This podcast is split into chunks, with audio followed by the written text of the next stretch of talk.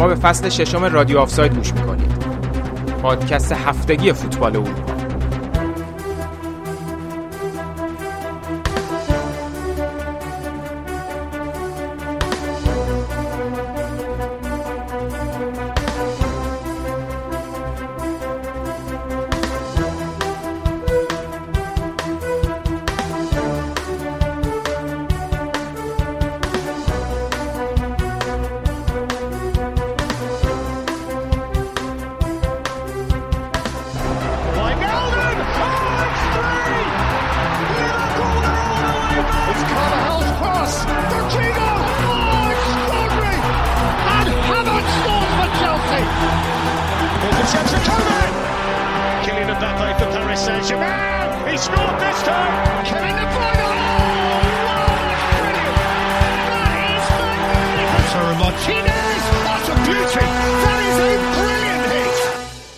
سلام خوش اومدید به دومین اپیزود از فصل ششم رادیو آفساید.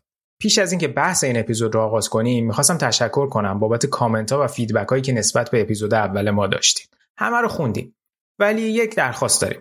همینطور که به ما برای فرمت قبلیمون اعتماد کردین و همراهمون بودین می‌خوایم که الان هم اعتماد کنین و اجازه بدین که این فرمت جدیدم جا بیفته و نقایصش برطرف بشه. خب بخش میزگرد همون کارکرد دیالوگ ها و بحث های چند نفرمون در فصول گذشته رو داره و به تناوب همه بچه های رادیو آفساید توی این بخش حاضر میشن و طبق روال گذشته در مورد اتفاقات دنیای فوتبال تو همون فضای خودمونی همیشگی بحث می‌کنن. دمتون گرم. بریم و این اپیزود رو با میزگرد مربوط به وضعیت باشگاه منچستر یونایتد با حضور علی مرتزا و یک مهمون منچستری آغاز کنیم.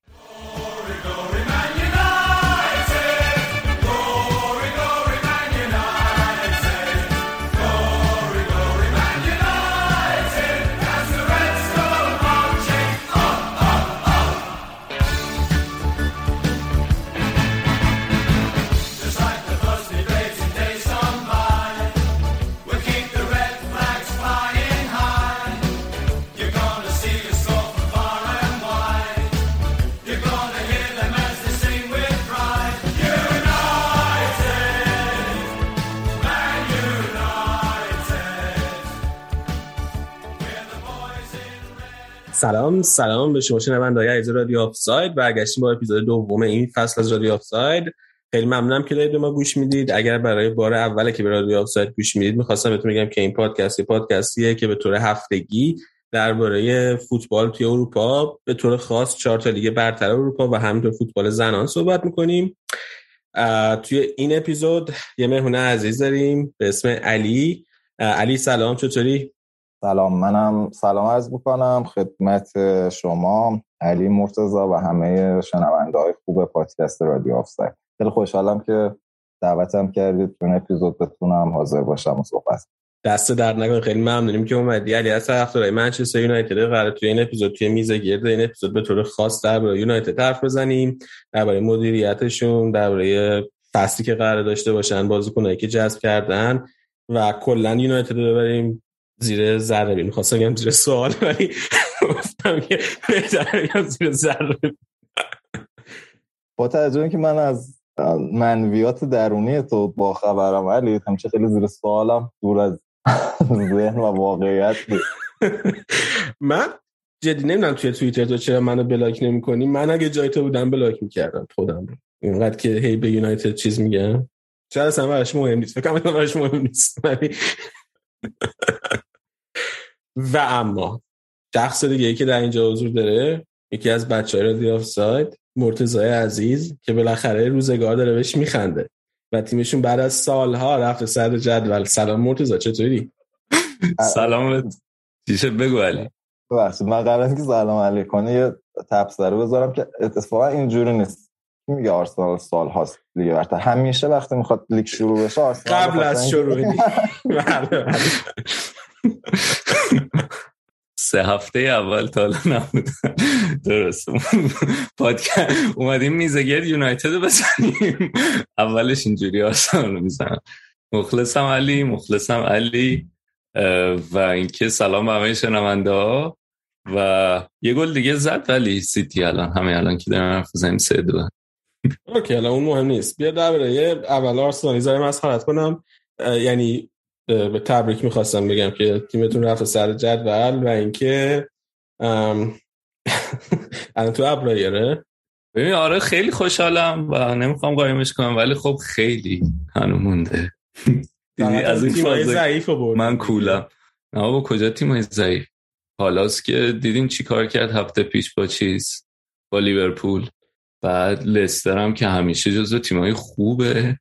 سابقه قهرمانی داره آخرین باری که صد جدول بودین. همون سال بود که لستر قهرمان شده داره یا بعد اونم صد بودین بگم آخرین بار همون ساله.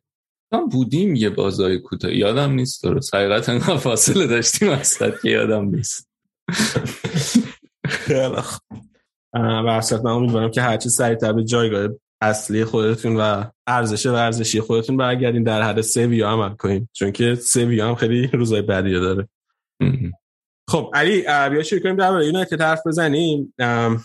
اول اول بیا درباره گلیزر زر صحبت کنیم چون خیلی هم حرف حدیث پیش اومده درباره گلیزر چند وقت. قراره بیه بازی فردا جلوی لیورپول تظاهرات هم برگزار بشه. از طرف هوادار برزد گلیزر تو می‌خوای یه توضیح کوتاهی بدی که گلیزر اصلا چی شد که مالک باشگاه یونایتد شدن؟ گلیزر ها اول از احساسات شخصی خودم جو گلیزر ها بگم. گلیزر ها من اصلا چیز خیلی احساسی به قضیه نگاه نمی کنم یعنی همه میگن گلیزر ها اومدن خرج نمی‌کنن دوست نمی‌دونم پول می‌برن از باشگاه. که البته یه چیزهایش درسته. حالا در ادامه می‌پردازم بهش. من مهمترین مشکل من باهاش اینه که مدیرهای خیلی بدی هستن. من مشکل ندارم. بالاخره حالا طبق قوانینی که دوست ندارم اینطور باشه ولی خب مالک خصوصی یک شرکتی هستن شرکت بورسی هستن که به اسم حالا شرکت مادر صاحب منچستر یونایتد. به عنوان یک شرکت تجاری هم خیلی بد عمل می‌کنن. یعنی ما همش این تلقی رو راجع به مالکین آمریکایی خصوصا که تو انگلیس هم زیاد شدن داریم که اینا میان به فکر خودشونن و نمی‌دونن باشگاه رو به چشم یه بنگاه تجاری نگاه می‌کنند. واقعیت اینه که به چشم یک بنگاه تجاری هم من احساس می‌کنم یونایتد و اینا بد اداره می‌کنن. سستینبل در واقع پایدار نیست اون توسعه ای که حالا قطعا از زمانی که 2005 تا الان خیلی چیزها عوض شده خیلی درآمدهای باشگاه رفته بالا زمانی که اینا مالکیت اکثریت رو عهده گرفتن. اما خب خیلی خبت ها هم کردن. برگردیم همون عواسط در اول قرن جدید اینا با استفاده از حالا چیز خودش میشه لیوریج با, با استفاده از وام و قسط اومدن مالک باشگاه شدن. فرض کنید که فکر می‌کنم 660 میلیون پوند وام گرفتن مالک اکثر سهام باشگاه شدن. بعد خیلی ساده بگم قطعا پیشیدگی حالا حسابداری و مالیش بیشتره. خود باشگاه رو به عنوان مالکیت وام رو به باشگاه اگار منتقل کردن و در واقع با پولی که نداشتن باشگاه رو خریدند و قرض ها هم شد مال باشگاه. به اعتبار خود اعتبار باشگاه یعنی. آره آره. حالا چند بار refinance کردن شکل وام رو عوض کردن و میلیون ها دو میلیون ها پوند هم تا الان به خاطر بهره همون وام پرداختیم. باشگاه یعنی در طی 17 سال اخیر. اما همچنان فکر دقیقش خاطر نیست. همچنان مطمئنم بالای 500 میلیون پوند از همون وام هست. و خب این یکی از دلایل آها یه تفسیر دیگه اضافه کنم که خبری شنیدم که یا قرار این قضیه این شکل خرید چیزش ملغاشه یا اینکه شده حتی تو انگلیس. مطمئن نیستم راستشو بخواین. خلاصه این شاید از طبعات یه همچین خریدها یا همچین جنس خریدهایی بود. و خب خیلی مالکیت مالکی هستن که اصلا حتی به ندرت تو ورزشگاه ها پیداشون میشه. سال یکی دو دفعه میان سر می‌زنن و میرن و مدیرایی که گذاشتن سر کار اونا انگار مسئول ادارن به شکل هندزان و خیلی جدی روی کار. دو تا برهه کلی داشتیم در واقع سه تا برهه. دوره که دیوید گیل و حالا سر الکس به ترتیب مدیر باشگاه و حالا مدیریت فنی داخل زمین رو عهده داشتن که خب دوره خیلی موفقی بود. سه تا فینال Champions League فکر کنم 5 6 تا قهرمانی لیگ. خیلی خب دوره که همه می‌دونن دوره موفق بود. ولی از همون زمان هم هوادارا مخالف بودن. فکر می‌کنم 2010 ما باز یه برهی بود که این قضیه رو داشتیم. دیوید بکام که برگشته بود یه تصویر معروفی داره که هوادارا به شال زرد و سبز پیرن سنتی چیزو داده بودن و اونم انداخته بود گردنش.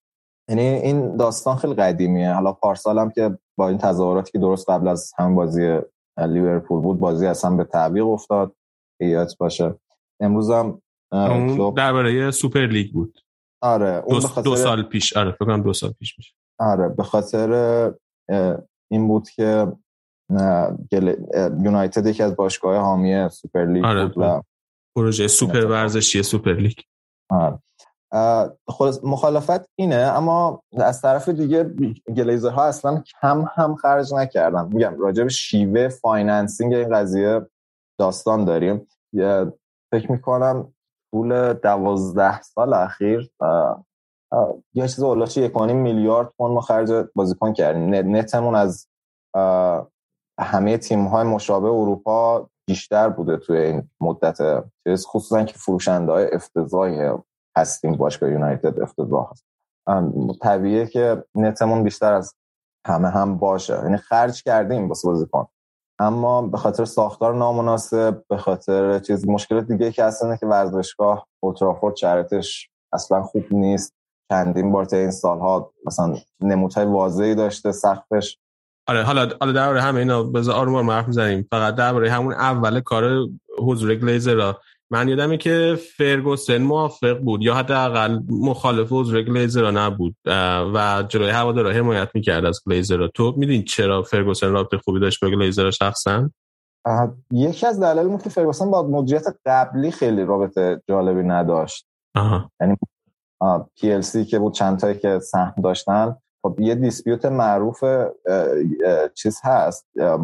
یونایتد در واقع فرگوسن سر مالکیت یه اسم معروفی داره. خدا الان یادم رفته. یکی از معروف ترین اسبای استالیون های در مسابقات اسب دوانیه. مالکیت مشترکش با یکی از مدیرهای مالکان یونایتد داشت که سر این به اختلاف خوردن. خیلی خلاصه بگم. سر اینکه کی مالکه کی سرقفلی است برادرای یه جورایی سرقفلی اسب چه شکلی کار می‌کنه؟ یعنی مثلا کی می‌تونه باشه دوپیتو دوپیتو کنه؟ ببین اسب اسبی که موفق باشه تو مسابقات اسب دوانی خصوصا اسب نر خیلی تقاضا برای بریدینگ و چیزش زیاده. و یکی از منابع درآمدی خیلی زیادی که هست برای اونه یعنی بعد از در واقع فارغ شدن از دوران کریر قهرمانیشون شاید حتی درآمد بیشتری داشته باشه اون اسب پس یعنی البته بنده به اسطوره باشگاه یونایتد نمی‌خوام توهین کنم ولی فرگوسن اونی بود که دنبال اسپرم اسب بود یا اونی بود که دنبال پول برد مسابقاتش بود؟ جز... جزئیاتش واقعا یادم نیست خیلی وقت پیش. ولی خب یه همچین داستانی سر این چیز دارن. چون فرگوسن یه سری از این تفریات خارج از فوتبالش یکیش همین داستان مالکیت اسب مسابقه و این حرفا بود. و خب من الان خودم بذارم جای فرگوسن خصوصا تو اون سالها. یعنی شما جای هستی تیم حالا حمایت مالی هم داره ازت می‌کنه. تیم تو شرایط خوبیه. واقعا با خودت بد رفتار نمی‌کنن چیزایی که چرا باید مخالف باشی به وضوح. و اینکه فرگوسن هم لزوما چهره ای نیست که هرچی بگه صحیح باشه یا درست باشه. من نظر شخصی شو به نظر اوکی. درباره خرج کردن نکردن که گفتی یکی از ایرادایی که خیلی از طرفدار یونایتد به لیزر می‌گیرن همین مسئله اینه که معتقدن که خیلی خرج نمی‌کنه. بعد وقتی بهش میگیم که خب شما مثلا همینطور که گفتی توی مثلا این بازه زمانی یک و نیم بیلیون دلار پول خرج بازیکن کردین از مثلا بیشتر باشگاه اروپایی از تقریبا همه باشگاه اروپایی بیشتر خرج کردین. معتقدن که یونایتد حتی از این بیشتر هم می‌تونه خرج کنه چون درآمد بیشتر داره و پول درآمدترین باشگاه اروپا تو با موافق نیستی؟ یعنی فکر نمی‌کنی اگه می‌تونستید بیشتر خرج کنید شاید می‌تونستید موفق تر باشین کلیت یعنی اولا یه چیزی بگم. که آره بیشتر میشه. من فکر می‌کنم تو این از 2016 به این ور 160 میلیون پوند یه همچین چیزایی اینا به خودشون به عنوان صاحبین سهام چی میگن dividend دادن و پاداش چیز دادن خارج کردن حالا به اصطلاح از باشگاه. و حالا جدا از این که خب سرمایه فکر کنم اینا با 200 میلیون شروع کردن 200 میلیون پول از خودشون در واقع گذاشتن. حالا حداقل الان یه business 4 میلیارد پوندی حداقل حالا قیمت قیمت گذاری خودشون که می‌گفتن ما با 6 میلیارد میفروشیم ولی خب حالا قیمت در واقع نه حرف اون چیز متوسط داری که در نظر بگیریم حداقل 4 میلیارد پوند این باشگاه میارزه. حالا خرید چیز مشابهی افتاده. خب قطعا سرمایه گذاری خیلی خوبی برای خودشون بوده توی مدت. و اینکه آره یونایتد بیشتر هم می‌تونست خرج کنه اما باز اگه برگردیم به اینکه خب مالکیت خصوصی و این حرفا شاید خب دست خودشه که چقدر خرج کنه. می‌خوام بگم ایرادشون این نیست که کم خرج کردن. و باز فارغ از تصور عامه کل business فوتبال turnover مالیش خیلی بالاست. اما اصلا اینجوری نیست که خیلی سودزا باشه سود بده. OK اینا earning ش بالاست gross ش ولی چیزش بعد از کسر هزینه ها هزینه عملیاتی مالیات فلان اکثر باشگاه جهان اصلا خیلی از باشگاه خود حالا بهتر می‌دونی باشگاه بزرگ پر این باشگاه جهان خب یکیشون چند سال اخیر معمولا یکیش یونایتد بوده یکیش بارسا بوده و رئال مادرید. حالا من تو تاپ 5 هستن خب وضعیتشون می‌بینی. آره. علاوه درآمدی خب جزو بیشترین درآمدها رو داشتن.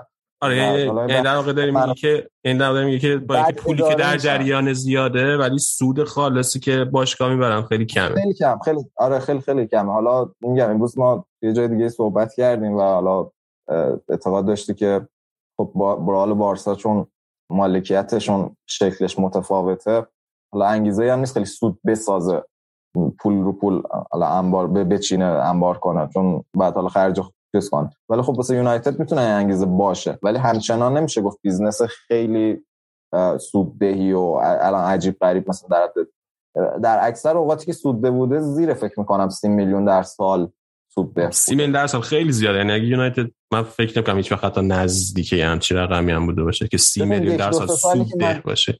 یک دو سالی که تو ذهنمه که سودای خوب داشتیم فکر می‌کنم تو, تو اوردر 15 تا 20 آره بوده. من آره. مرتضی یه چیزی می‌خواستی بگی؟ فکر کنم. ببین آره من این اینا همه حرفای خیلی درست دی منم می‌خوام در همین راسته بگم می‌خوام مخالفت کنم. ولی دو تا نکته یکی اینکه اون 166 میلیون از 2016 اینا تنها باشگاهی که دارن دیویدند یا به اصطلاح سود سهام می‌گیرن. مالکینش یا شیرهولدر سهام داراش بعد یه نکته دیگه این رونیو یونایتد همیشه من خودم خیلی وقت می‌گفتم که مثلا خب رونیو رو تونستن بالا نگه دارن یا اینکه همیشه بالا بوده. ولی این سوئیس رامبل یه رشته توییتی زده بود. یه نکته ای که داره اول که تو پنج سال اخیر رونیو از نظر رشد یعنی درآمد خالص نمیشه درآمد کلیه باشگاه رونیو درآمد قبل از قبل از کسر مخارج. آره. درآمد م... یعنی فقط درآمد. درآمدشون تو پنج سال اخیر یا ثابت بوده یعنی رشدی نداشته یا حتی حالا به خاطر کووید دو, دو سال اخیر یکم افت داشته. ولی قبل از 2021 و کووید هم اگه نگاه بکنی revenue ثابت بوده. و این عدم رشد باعث شده که باشگاه دیگه بهشون برسن. یعنی از اون طرف مثلا چلسی لیورپول و سیتی که ازشون بالاتر از نظر revenue ولی چلسی لیورپول هم خیلی دارن بهشون نزدیک میشن. یعنی اینطوری هم نیست که آره خوب بالا نگه داشتن. مثلا از زمانی که گلیزر اومدن revenue سه برابر شده. ولی دیگه برنامه ای نبوده و کاملا همینطور ثابت مونده و باشگاه دیگه دارن بهشون می‌رسن. یه نکته دیگه این خرج کردنه که هست از اون طرف فروششون هم خیلی بد بوده. یعنی بدترین عمل کرده داشتن از نظر درآمدزایی تو فروش بازیکن. که خود اینم خیلی داستانه. یه چیزی هم در مورد فرگوسن می‌خواستم اضافه کنم. من فکر می‌کنم فرگوسن یه بازه ای مثلا نزدیک های 2000 الان شوگر دنبال این بود که یونایتد رو بخره. بعد خیلی جایگاهش متزلزل می‌شد. اگه اون فروش اتفاق میافتاد که اصلا مثلا زنگ یهو بهش زنگ می‌زنن صبح میگن که یا شوگر یا یکی از این سهامدارای اصلی اسکای. و خب یه چیز دیگه که خیلی بهش کمک می‌کرده این بوده که خودش خیلی ثبات داشته دیگه. یعنی اینا وقتی اومدن حالا هم مشکلاتی که داشته با مدیریت قبلی هم ترس اینو داشته که آقا یکی نفری بیاد باشگاه بخره که خیلی با فرگوسن همسوی نداشته باشه. برای همین اوکی بوده با اینکه یه لیزرا بیان و شاید حالا به فکر این نبوده که خب بعد از من چی میشه. بیشتر فکر این بوده که خب مادام که من هستم اون صحبت که لازمه رو داشته باشم. کاری که می‌خوام بتونم بکنم. کاملا درست میگه اون گفتم اون شیوه مدیریت حالا این هنزافی که اینا داشتن و کلا خیلی دخالت تو امور روزمره باشگاه نمی‌کنن. خب خیلی مطابق میل یه کسی مثل فرگوسنه که خب خیلی جایگاه فراتر از سرمربی تو باشگاه یونایتد حالا میگیرنده خیلی چیزهای دیگه بود. و کاملا تا هر موقع که می‌خواست می‌تونست بمونه تو باشگاه و هر تقریبا هر تصمیمی که می‌خواست و هم می‌تونست بگیره. در نتیجه میگم واسه فرگوسن خیلی طبیعیه که هیچ مشکلی نداشته باشه با این وضعیت. الانم که الان به چیز صندلی توی چیز دادن دیگه درسته؟ توی هیئت مدیره آره. آره توی هیئت مدیره باش یه چیز دیگه هم که اشاره کردی درسته تنها مالکینی هستن که خارج کردن.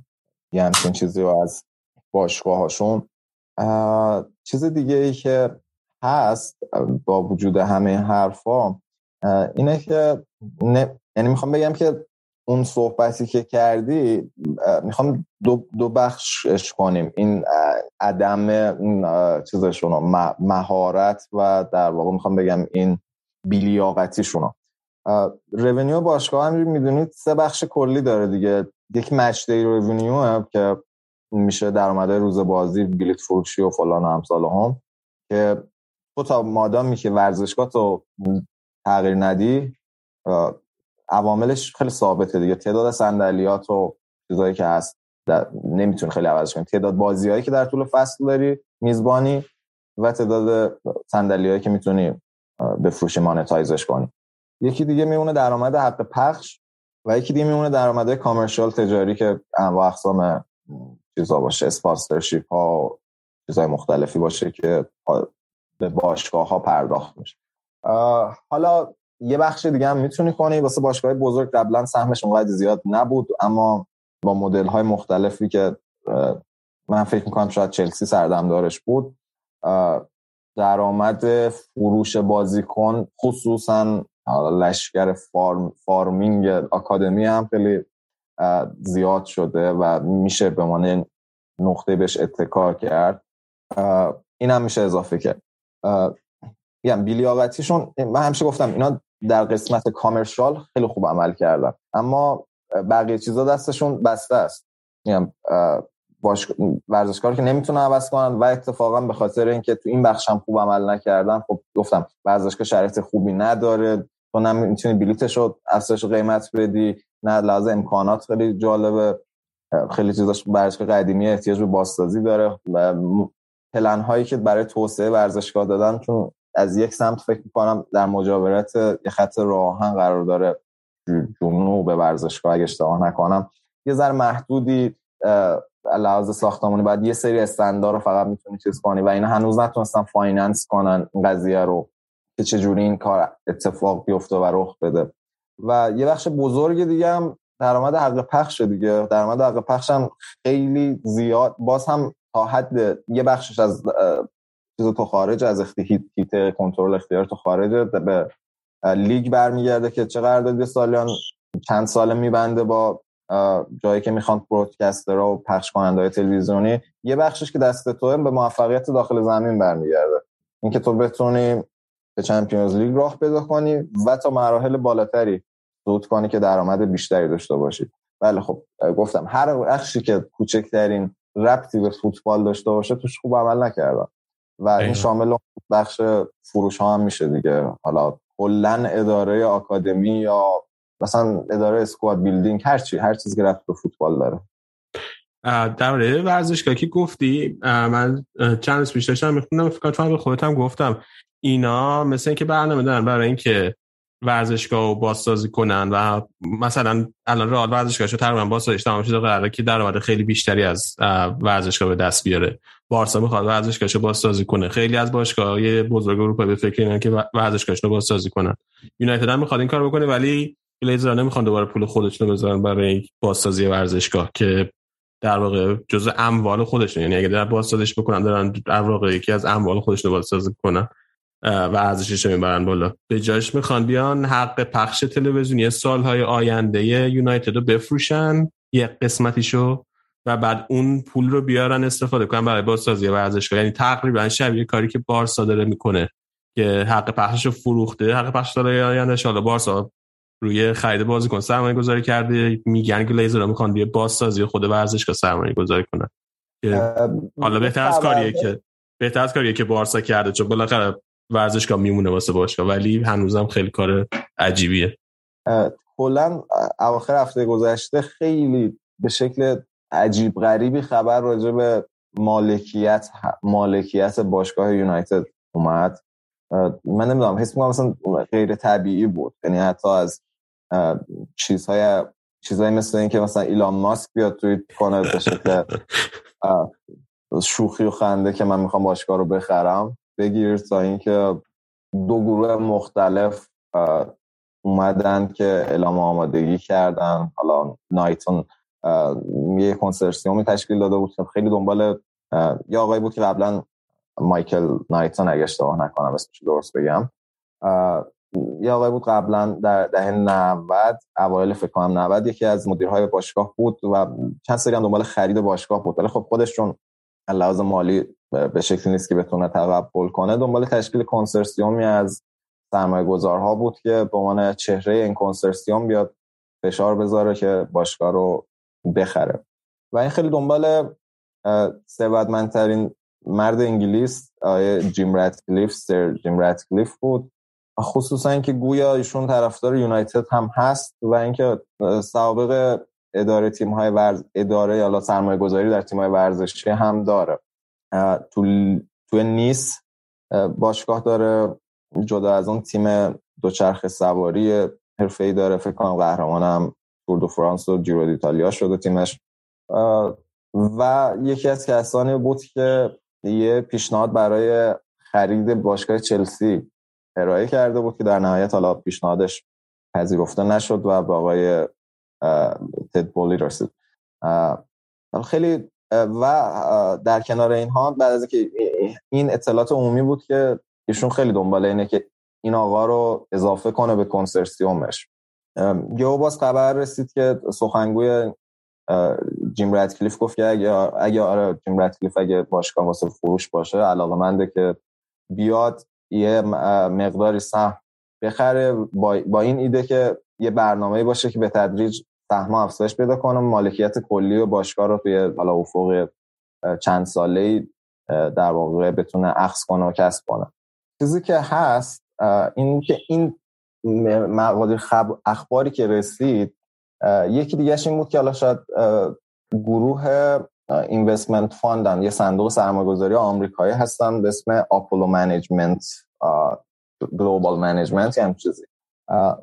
این یک خبری بود که چون دو تا راه پیشنهاد شده بود که گلیزرها ممکنه یعنی در واقع دو تا راه و رسانه ها اعلام کرده بودن که گلیزرها بهش فکر می‌کنن. یکی اینکه یک بخش سهام اقلیتی رو بفروشن که بتونن در واقع finance قضیه رو تامین کنن برای چیزای دیگه. یکی این دیگه همین بحثی بود که گفتی که می‌خوان حالا از درآمدهای آینده اون cash flow های آینده رو بیان پیش پیش بفروشن که بتونن استفاده کنن ازشون.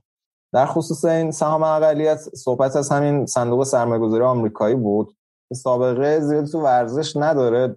تو اتلتیک نوشته بود که فقط یه سری کمک کرده بود به باشگاه اسپورتینگ لیسبون که یه بخشی از بدهیاشو تبدیل کنه refinance کنه مدل بدهیاشو. اما بلومبرگ خبر داد امروز که فکر کنم دو سه روز پیش خبرش اومده بود بلومبرگ امروز خبر داد که آپولو اصلا دنبال همچین داستانی نیست و قضیه حالا از طرف اونا منتفی. یه مشکلی که راجع به یونایتد وجود داره اینه که باشگاه هیچ کامنتی نمیده و گفتم اصلا خیلی دورن رسانه ها هر موقع نزدیک شن که راجع به تک تک این مسائل که اومدن سوال کردن خب ما الان تو تیری در تاریکی داریم یه حرفی در واقع می‌زنیم و هیچی معلوم نیست حقیقتش رو بخوای منم مثل هر کسی دیگه هیچ اطلاعات ویژه خاصی ندارم فقط می‌دونم اینا چیزایی بوده که صحبتش بوده تا روزهای اخیر. آره دیگه. کلا خیلی هوا داره به جایی نمی‌گیره. مرتضی بگو. به من یه چیزی فقط اضافه کنم. حالا این این بحث آپولو یه یه حدس دیگه هم که زده میشه اینه که ممکنه حتی برای چیز چی میگن؟ برای بازسازی ورزشگاه یا به بهسازی ورزشگاه چون هزینه لازم دارن دیگه. بعد یه پولی از یه جای بیاد اینا هم که کلا از جیب نمی‌ذارن دیگه هیچی. یعنی باشگاهی که ممکنه مالک از جیب بذاره از یه جای fund و میرن می‌گیرن اینا که دیگه هیچ. می‌گفتن که ممکنه که یه پروژه تعریف کنن برای آپولو که اون مثلا ممکنه برای آپولو یه پروژه چی میگن جذاب باشه. به خاطر اینکه کوتاه مدت هم جواب بده معمولا هم این کمپانی های اینجوری دنبال سود کوتاه مدت به خاطر اینکه فقط ورزشگاه نیست دیگه. اون اطراف هم مثلا شما می‌تونی یه سری ملک اینا درست کنی که از اون یه سری درآمد داشته باشی نمی‌دونم مغازه اینا. و خب درآمد کوتاه مدت داره. ممکنه که دنبال این باشن که fund رو بتونن از آپولو جور کنن. در حد در حد حدس و گمان بود که حالا البته خبر جدید بلومبرگ که علی گفت من اونو نشنیده بودم. گفتن که اصلا هیچ منتفی. یه نکته دیگه اینه که این گلیزر پدر که این خرید این باشگاه رو مالکیت رو به دست گرفته الان رسته به 6 تا بچه و بین این بچه هم ظاهرا خیلی اتفاق نظر نیست که آیا می‌خوان نگه دارن باشگاه یا نه.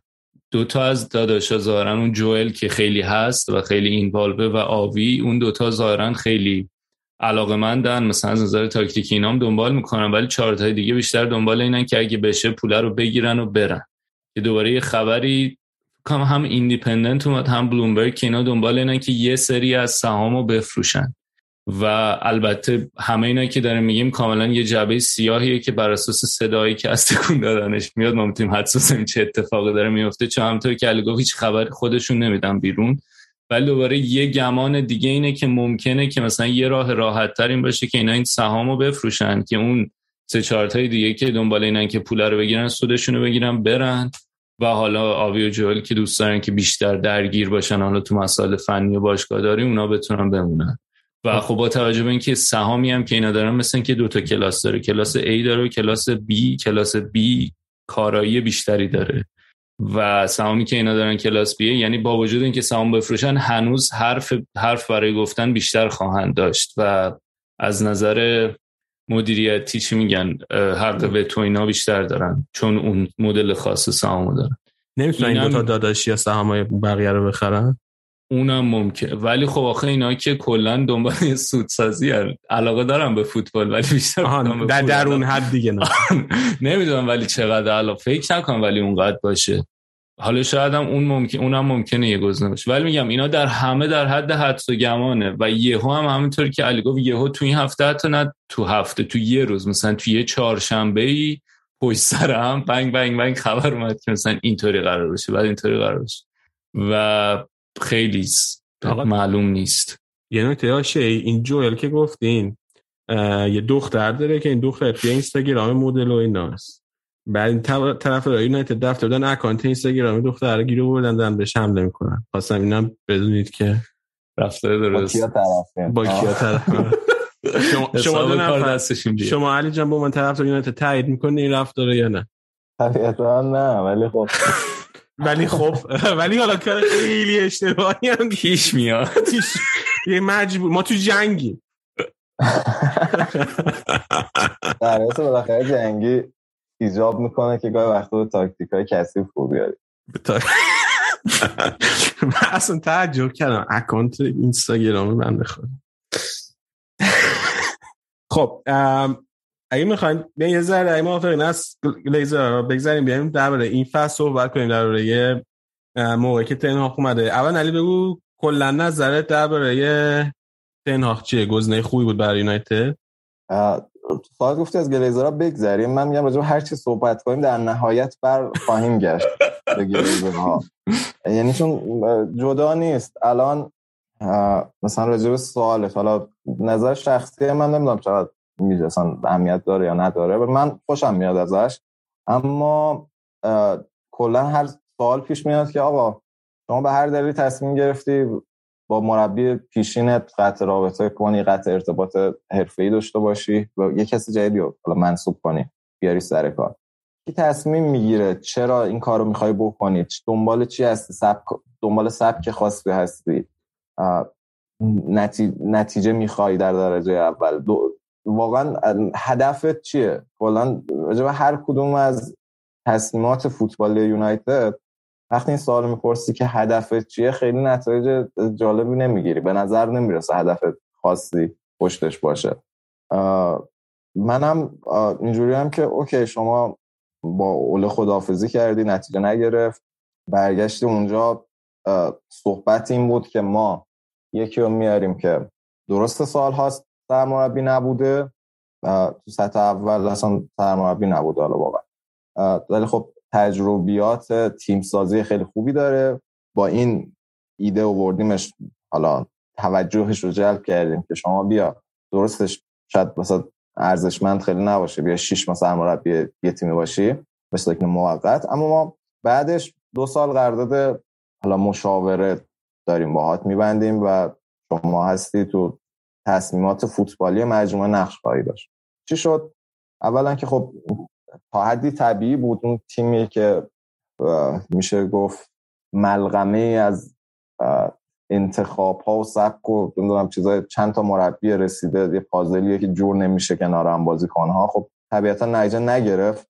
شاید در واقع تو فصل پیش رو خیلی زود فدا کردی به این امید که فصول آینده رو بهتر بسازی. حالا با این دید که چون یا رانگنیک سر کار میاد کمک می‌کنه که تیم بسازی. یا اینکه حالا انتخابتو می‌خوای کنی یا انتخاب بهتری کنی یه حمایت بهتری از مربی جدید به عمل بیاری که بتونی این فصل موفق باشه. ولی خب در عمل چه اتفاقی افتاد؟ قرارداد رانگنیک تموم شد. بعد خبر رسید که نه اون قضیه مشاورم کنسل و خدا نگهدار. حالا میگم بازم چون هیچ خبر رسمی نیست آدم نمی‌دونه چرا. ولی خب یه عده گمان می‌کنن که به خاطر اینکه خیلی این اواخر در بیان نار... نارضایتی ها انتقاداش از مدیریت خیلی دیگه وکال شده بود و خیلی علنی می اومد اینا رو می‌گفت خیلی خوب پیش نرفته در واقع روابطشون. ولی میگم هیچ کس نمی‌دونه چه اتفاقی افتاد. خلاصه آقای رانگیک رفتن. آوردیم. خب رو کاغذ می‌خونه تیماش. نه من به شخصا نمی‌تونم اونجوری بذارم. کنار کسایی که مثل مثلا بیلسا و پپ که خیلی بگم ایدئولوگ نگاه می‌کنن به شکل بازی و این حرفا. نه اون مدلیه نه اینکه دیگه خیلی پراگماتیست و چیزا مثلا تو تیف میفته سمت مورینیو قضیه که حالا هر جوری شده می ببریم نتیجه مهمه.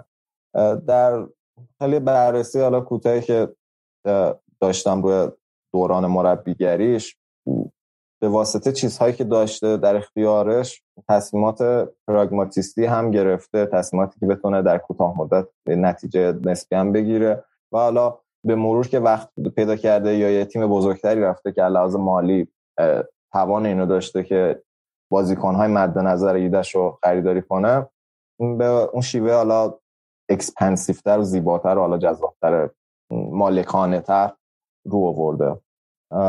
من بهش خب خوشبینم. اما اخباری که میاد انقدر اصلا عجیب غریب و ضد نظر من نمی‌دونم چند تا بازی بازیکن لینک شده واقعا این پنجره به یونایتد. من من شمارش از دستم واقعا در رفته. فکر کنم اون روزی که اون روزی که کاسمی رو برای اولین بار بهتون لینک شد فکر کنم همون روزی سی حدود دو رقمی بود داده بازیکنایی که اون روز بهتون لینک شد. فکر کنم 12 13 تا بازیکن تو اون روز فقط بهتون لینک شد. بعد میگم چون نمی‌دونیم واقعا چه خبری هست من سوالم اینه. گفتم که آقا شما فصل پیش رو فدا کردی با مربیت هم به نسبت به نسبت استانداردهای یونایتد خیلی زود تونستی قرارداد ببندی. خیلی وقت ما مربیمون رو می‌شناسیم من 4 5 ماه سر کار 4 ماه سر. چی میشه که ما داریم می‌رسیم به نه روز پایانی نقل و انتقالات پنجره بعد اینه وضعیتمون. مثلا خبر میاد که چهار تا بازیکن من هر جو حساب می‌کنم. یعنی میگم باز تهش می‌رسی به مشکل مدیریتی باشگاه با ته ته همون هم باز می‌رسه به گلیزرها. الان واقعا چی کار می‌خوایم کنیم نمی‌دونم. علی به چیز اعتقاد داری؟ به دی ان ای یونایتد اعتقاد داری؟ به این حرفایی که گری نویلو اینا می‌زدن؟ با اومدن کنته مثلا موافق بودی؟ با اومدن کنته موافق بودم یا نبودم؟ ببین اینکه به این به این خاطر که نمی‌دونم حالا اونا چی گفتن دقیقا خاطرم نیست که اونها اون لحظه چی گفت. گفتن به دی ان یونایتد نمی‌خوره؟ آره. خلاصش؟ آره. خلاصش. خلاصش که نه به دی ان یونایتد می‌خوره. خب فوتبال بدی ارائه نمیده کنته تیمهاش. من یه ذره روی اینکه بتونه این ساختار مدیریت با کنته کار کنه یا حالا کلا می‌دونیم که یه ذره از روی اگه بخوایم چیز کنیم برون یابی کنیم چیزای گذشته رو خیلی نمی‌تونه با مدیریت ها خوب بسازه کنته. از یکی به این واسطه یکی هم به این واسطه که من پروفایل آیدی مثلا آیدی تلنتی چیزایی که رو می‌کرد و خیلی دوست نداشتم. مثلا خیلی مورینیو تور دنبال مثلا بازیکن سی ساله می‌رفت. من اینا رو دوست نداشتم. حالا نمی‌دونم می‌تونی تو دی ان ای بذاری جوانگرایی و دی ان ای یونایتد؟ آره احتمالاً. ولی کلا نظرم اینه که آقا اصلا تو به سرمربی نباید حق بده. یعنی همین الانش هم من یه اسامی که می‌بینم تو لیست خرید یونایتد خیلی به نظر می‌رسه که بازیکنهای تنهاخن. یعنی مثلا هر جور که حساب می‌کنم انگار لیست رو تنهاخ داده. یه سریاش یه از گزینه‌هایی که داشتیم. همین الان تو اشتراک بازیکنایی که جذب کردیم مالاسیا خب از چیز اومده لیگ هلند از آینتوان بعد خب لیزاندرو که از تیم خودش اومده مارتینز. اریکسن هم که چند ماه قبل از اینکه به فاصله فسخ قراردادش با اینتر و پیوستنش به برنتفورد میومد با تیم آژاکس تمرین کرده بود برای اینکه حفظ آمادگیش. بعد حالا دنبال کیا هستیم؟ مثلا آنتونی چه می‌دونم گکبو حتی کسایی که هستیم. اینا کاملا خیلی لینک های واضحی به تنهاخ دارن. خب من نمی‌تونم قبول کنم که مثلا خیلی تصادفیه و نظر یا اصلا دیون بابا دیون که اصل کاری از خاطرم و دیون. من دو تا چیز می‌خوام بگم تو این زمینه که میگی. یکی اینکه اولا آره اگه یه باشگاهی بود که یه مدیر ورزشی خوبی داشت که می‌تونست یه برنامه بریزه واسه تیم توی بلند مدت و اون برنامه عمل کنه من گفتم آره به مربی خیلی اختیار ندیم. ولی الان توی یونایتد تنهاق تصمیم نگیره کی تصمیم می‌گیره؟ که کدوم بازیکن بیاد کدوم بازیکن نه. این اولا یه سال. کار اصولی آقا کار اصولی که همون بوده بسا واقعا اینه که ب... کی می‌خوای درست کنی؟ یه روزی که باید این کار رو درست کنی آره خب؟ من موافقم. مثلا اگه یه مدیر ورزشی خوب یه تیم ورزشی خوب نه فقط فقط یه نفر به مدیر ورزشی یه تیم ورزشی خوب بیارن کارو بدن دست اونا آره. ولی تا وقتی نباشه به نظرم تنهاق جواب تصمیم بگیره بهتره تا اینکه معلوم نباشه مثلا کی توی کدوم رده مدیریتی داره تصمیم می‌گیره. یه نکته من این چیزو کاملا می‌فهمم منطق تو و باهاش هم تا اینجا خیلی خیلی مخالف نیستم. ولی گفتم که به نظر می‌رسه یعنی شواهدی که تا الان باشگاه های جدی ترش به نظر می‌رسه که آره حالا تیم استعدادیابی چه می‌دونم تیم دیتا هر چیزی که اونجا داریم به نظر می‌رسه هر کاری که اینا کردن و اینا ریختن دور گفتم آقا شما چی می‌خوای بریم دنبال همونا؟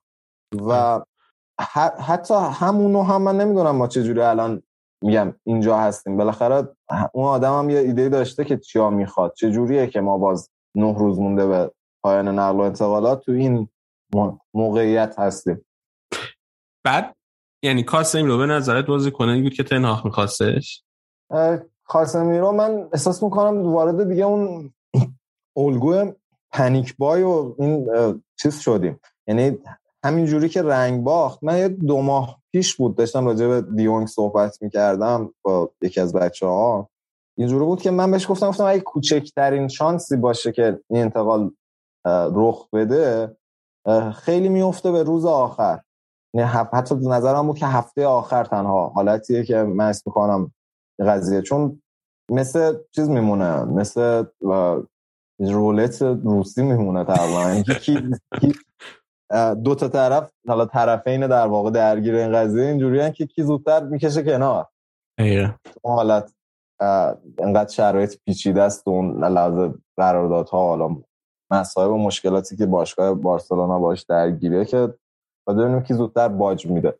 اما یه جوری در تمام این مدت باشگاه رفتار می‌کرد که انگار آقا تو خیالت راحت ما بستیم مثلا با دیونگ. بعد همینجوری که میگذر خیلی خبرها به نحوی می‌شد که نه حالا اونجوری هم که فکر می‌کنید نیست و دیونگ ممکنه بمون و بارسا اصلا ممکنه نیازی نداشته باشه به این حرفا. نه اصلا حتی اگه بخواد بره چلسی میره.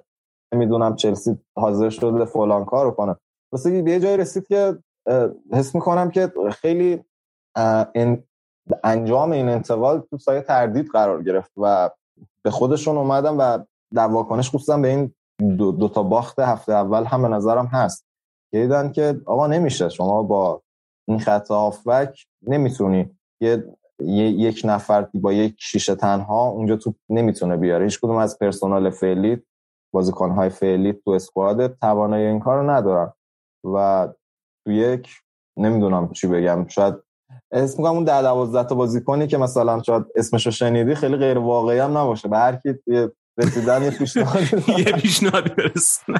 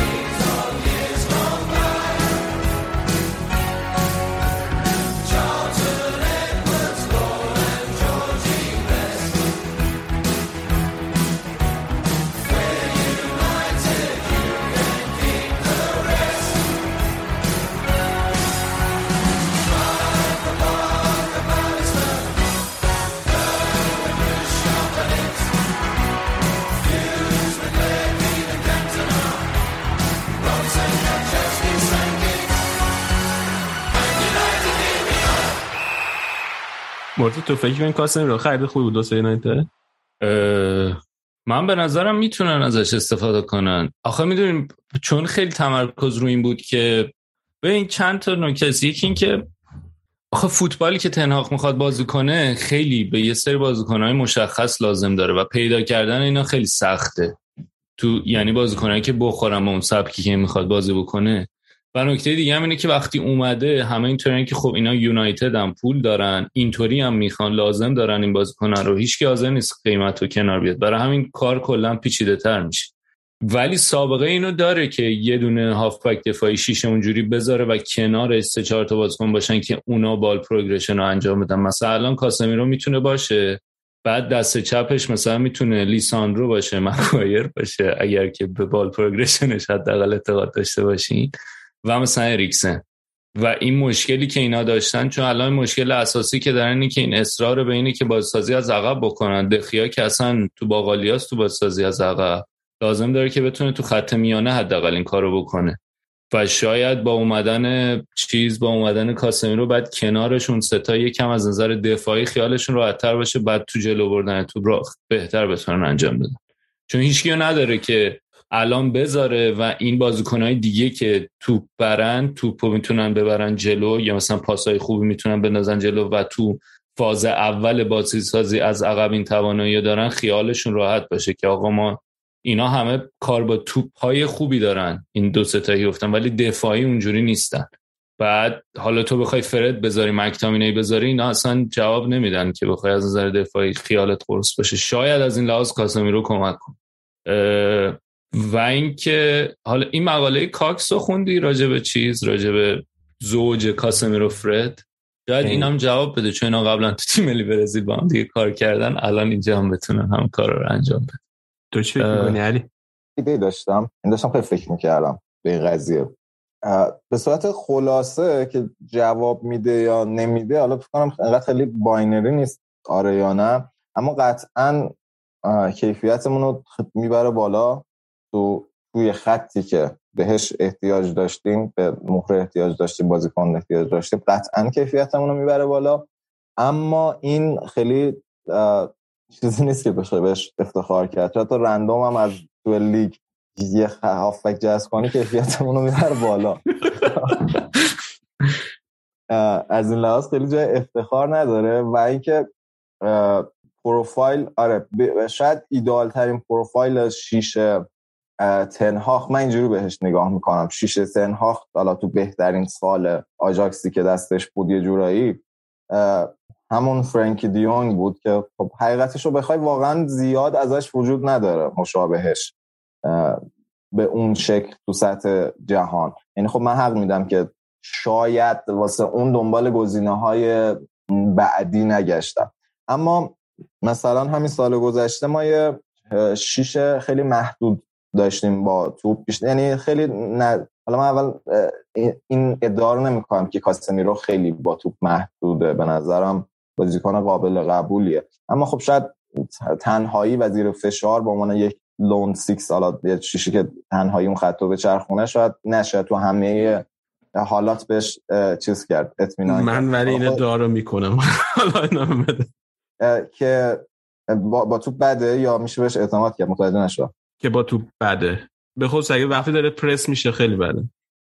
حالا می‌خواستم اینو بگم که یه همچین حالتی رو داشته این فکر می‌کنم هافای دفاعی آرژانتینیشون چیه؟ ادسون آلوارز. آلوارز آره، دقیقا. ادسون آلوارز فصل گذشته به همین شکل یعنی بازیکن بسیار محدودی بود در کار با توپ و بیشتر همون خصوصیات تخریبی بیشتری داشت و خب آخه تو این روزها خیلی تو فضای توییتر که من بیشتر هستم این انتقادی که به هست اینه که شیشه تنهاخ نیست. خواستم بگم که آقا شیشه تنهاخ هم حالا یه همچین یه, یه شیش نیست یه پروفایل نیست. حالا حداقل تو این دو سه سال اخیر دو سه تا بازیکن مختلف اونجا بازی گرفته ازش دیگه. آخه تنهاخی نداری آخه مثلا اینه که وقتی از فرانکی دیونگ حرکت کردن یعنی فرانکی دیونگ رو می‌خواستن و دیدن نمی‌تونن بگیرنش گذاشتنش کنار بعد رفتن کاسم رو گرفتن. بعد این دو تا به نظر من چه وقتی نداره. حداقل چیزای ویژگی اصلی چه باعثی نداره. حرفت کامل درک می‌کنم ولی مشکل یونایتد هم هافکش یکی دوتا نیست. یکیش بال پروگرشنه یکی دیگه خصوصا ترانزیشن های حمله به دفاع و خب قطعا حالا قبول شاید تو بال پروگرشن خیلی نتونه کمک کنه. من حرفتو میپذیرم خیلی بیشتر. دیدی؟ با کاسمی رو آشنایی. میگی خوب نیست خوب نیست. اما قطعا فکر می‌کنم اعتقاد داشته باشی که لحاظ صرف دفاعی چه فضا گرفتن چه خطای تاکتیکی چه پرس کردن چه حضور فیزیکیش ما حالا اگه قبول کنیم که لیزاندرو مارتینز مثلا فیزیکش یه ذره ضعیفه برای اینکه دفاع وسط و لیگ برتری باشه و این حرفا. خب قطعا وجود یه شماره شیشی که فیزیکی باشه بهش کمک می‌کنه. ما تو این دو بازی که استفاده کردیم اریکسون و فرد. هیچ کدومشون خودشون اون فیزیکو ندارن. حتی خودشون تو توپ اول حالا ارسالی ممکنه مغلوب شن اگه نبرده در واقع سر اول تو خط هافبک ببازتیم. و اصلا همین بازی دوم نبود physicality تو نیمه افتضاح جلوی برنتفورد. یعنی یه جوری شده بود که آدم از فرط بیچارگی نمی‌دونست. می‌خواست به مکتامینه پناه بیاره دیگه. ببین یه چیز دیگه هم که هست اینه که این شما می‌تونی یه می‌تونی بال پروگرشن رو از شیشت بخوای خب؟ چیزی که من فکر نمی کنم بتونه این جا بندازه. یعنی این دوتا بازی کاملا نشون داد که نمیشه. یعنی این تغییراتی هم که انجام داد فردو عقبتر برد مکتامینه جلوتر بازی اول و بعد اریکسن رو برد عقبتر شاید بتونه یه کمکی بکنه. دقیقا همه حرفی که علی تو transition از مالکیت توپ به وقتی که توپ لو میره و می‌خوان دفاع بکنن خیلی بد بودن خب؟ در نتیجه آلترناتیو تیم یعنی می‌تونه گزینه دیگه تیم باشه که OK من یه شیشی میارم که تو از نظر دفاع و تو این transition ها محکم و قرص باشه. ball progression رو میام تقسیم می‌کنم بین اون ستای دیگه و دقیقا همون حرفی که زد در مورد آلوارز تو آژاکس آلوارز کنارش لیساندرو بود بلیند بود و مثلا باخ جلوتر.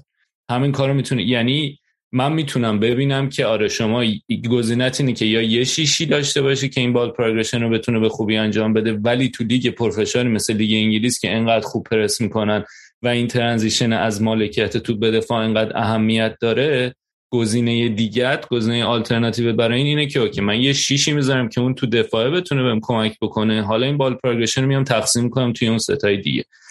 که البته من هنوز برام جای سواله که اون ستای دیگه هم بالاخره تو دفاعی یه دارن که کجا بیان جا بگیرن نسبت به اون شیشه. و تو این دوتا بازی من ندیدم که مثلا مگوایر یا لیساندرو اونطوری که باید بیان کمک کنن خب؟ ولی حداقلش اینه که تو می‌دونی که اون شیشت این کارا رو یکم بهتر از این چیزایی که تا الان انجام دادی می‌تونه انجام بده. در ادامه صحبتات مرتضی من حدسم اینه. ببین ما تا تو این دو بازی اول تو فاز اول بیلداپ از دو سه استفاده کردیم از سیستم دو سه. دوتای عقبیمون همون دوتا دفاع وسط همون بودن ستای جلویی یکی شماره 6 همون بود که بازی اول فرد و بازی دوم اریکسن بوده. دو اون دو نفر دیگه دوتا فول بک هامون بودن که به شکل اینورتد مرکز زمین بازی می‌کردن. و به همین واسطه اون پنج تای دیگه تقریبا یک خطی رو تشکیل می‌دادن که پین کنن بقیه بازیکن خطوط آخر خط آخر تیم حریف رو پین کنن. به تناوب هم یکیشون میمدن عقبتر که بتونن توپو دریافت کنن. و دوتا وینگرمون خیلی لب خط بازی می‌کردن به واسطه اینکه فول بک هامون اینورتد هستن. حالا فوایدی که داشتیم بود که خط پاس مثلا دفاع وسط به چیز باز می‌شد. خط یه زوایای پاس بهتری به وینگرامون باز می‌شد. مشکلی که وجود داشت اینه که خب سانچو وینگر لب خط خوبی نیست. مارکوس رشفورد رو کاغذ یک به یک لب خط خوبی داره. اما خب متاسفانه یکی دو ساله که افت کرده و بیشتر هنوز رو کاغذ این قضیه. حالا من فکری که می‌کنم امروز خیلی به حالت مختلفش داشتم فکر می‌کردم. یکی از حدسام اینه که یکی دو مورد البته میگم انقدر بازی سریع به هم خورد شرایطش رو 4 0 شد که نمیشه خیلی به چیزایی که توش هست استناد کرد که بگیم دیگه بر... از یه جای به بعد دیگه برنامه این بوده یا نبوده. اما من چند صحنه دیدم که به سه دو رو آوردیم این بیلداپ سه دو. و من فکر می‌کنم که با وجود کاسمیرو می‌تونه گزینه خیلی خوب باشه. یعنی علی؟ فقط روشن کنیم واسه که یعنی منظور که شما شیشتون بیاد بشینه عقب بین دو تا دفاع وسط. دیگه بین دو تا شما حالا دو تا فول بکش توی این کیس نباشه بیاد بشینه بین دو تا دفاع وسط. بله.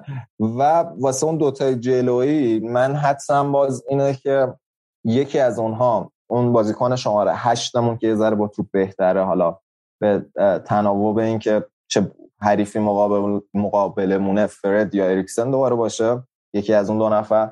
و یک اینجوری دالو می‌تونه هم لب خط قرار بگیره و سانچو یکم اینورتد تر و داخل تر بازی کنه دیگه لب خط نباشه و حالا از قابلیت چیز استفاده کنیم. یکی اینکه خودش هم تو فضاهای اینورت نشون داده که هم بد نیست می‌تونه هم به توپ داشته باشه. قبلا مثلا تو خط دفاع سه نفره یک اصلا یه مدت زیادی دو سه سال یونایتد یکی از معدود راهایی که می‌تونست تو بیاره بالای بود که تو بدن به شاه حالا 20 متر بیاره جلوتر بتونه یه باهاش بده.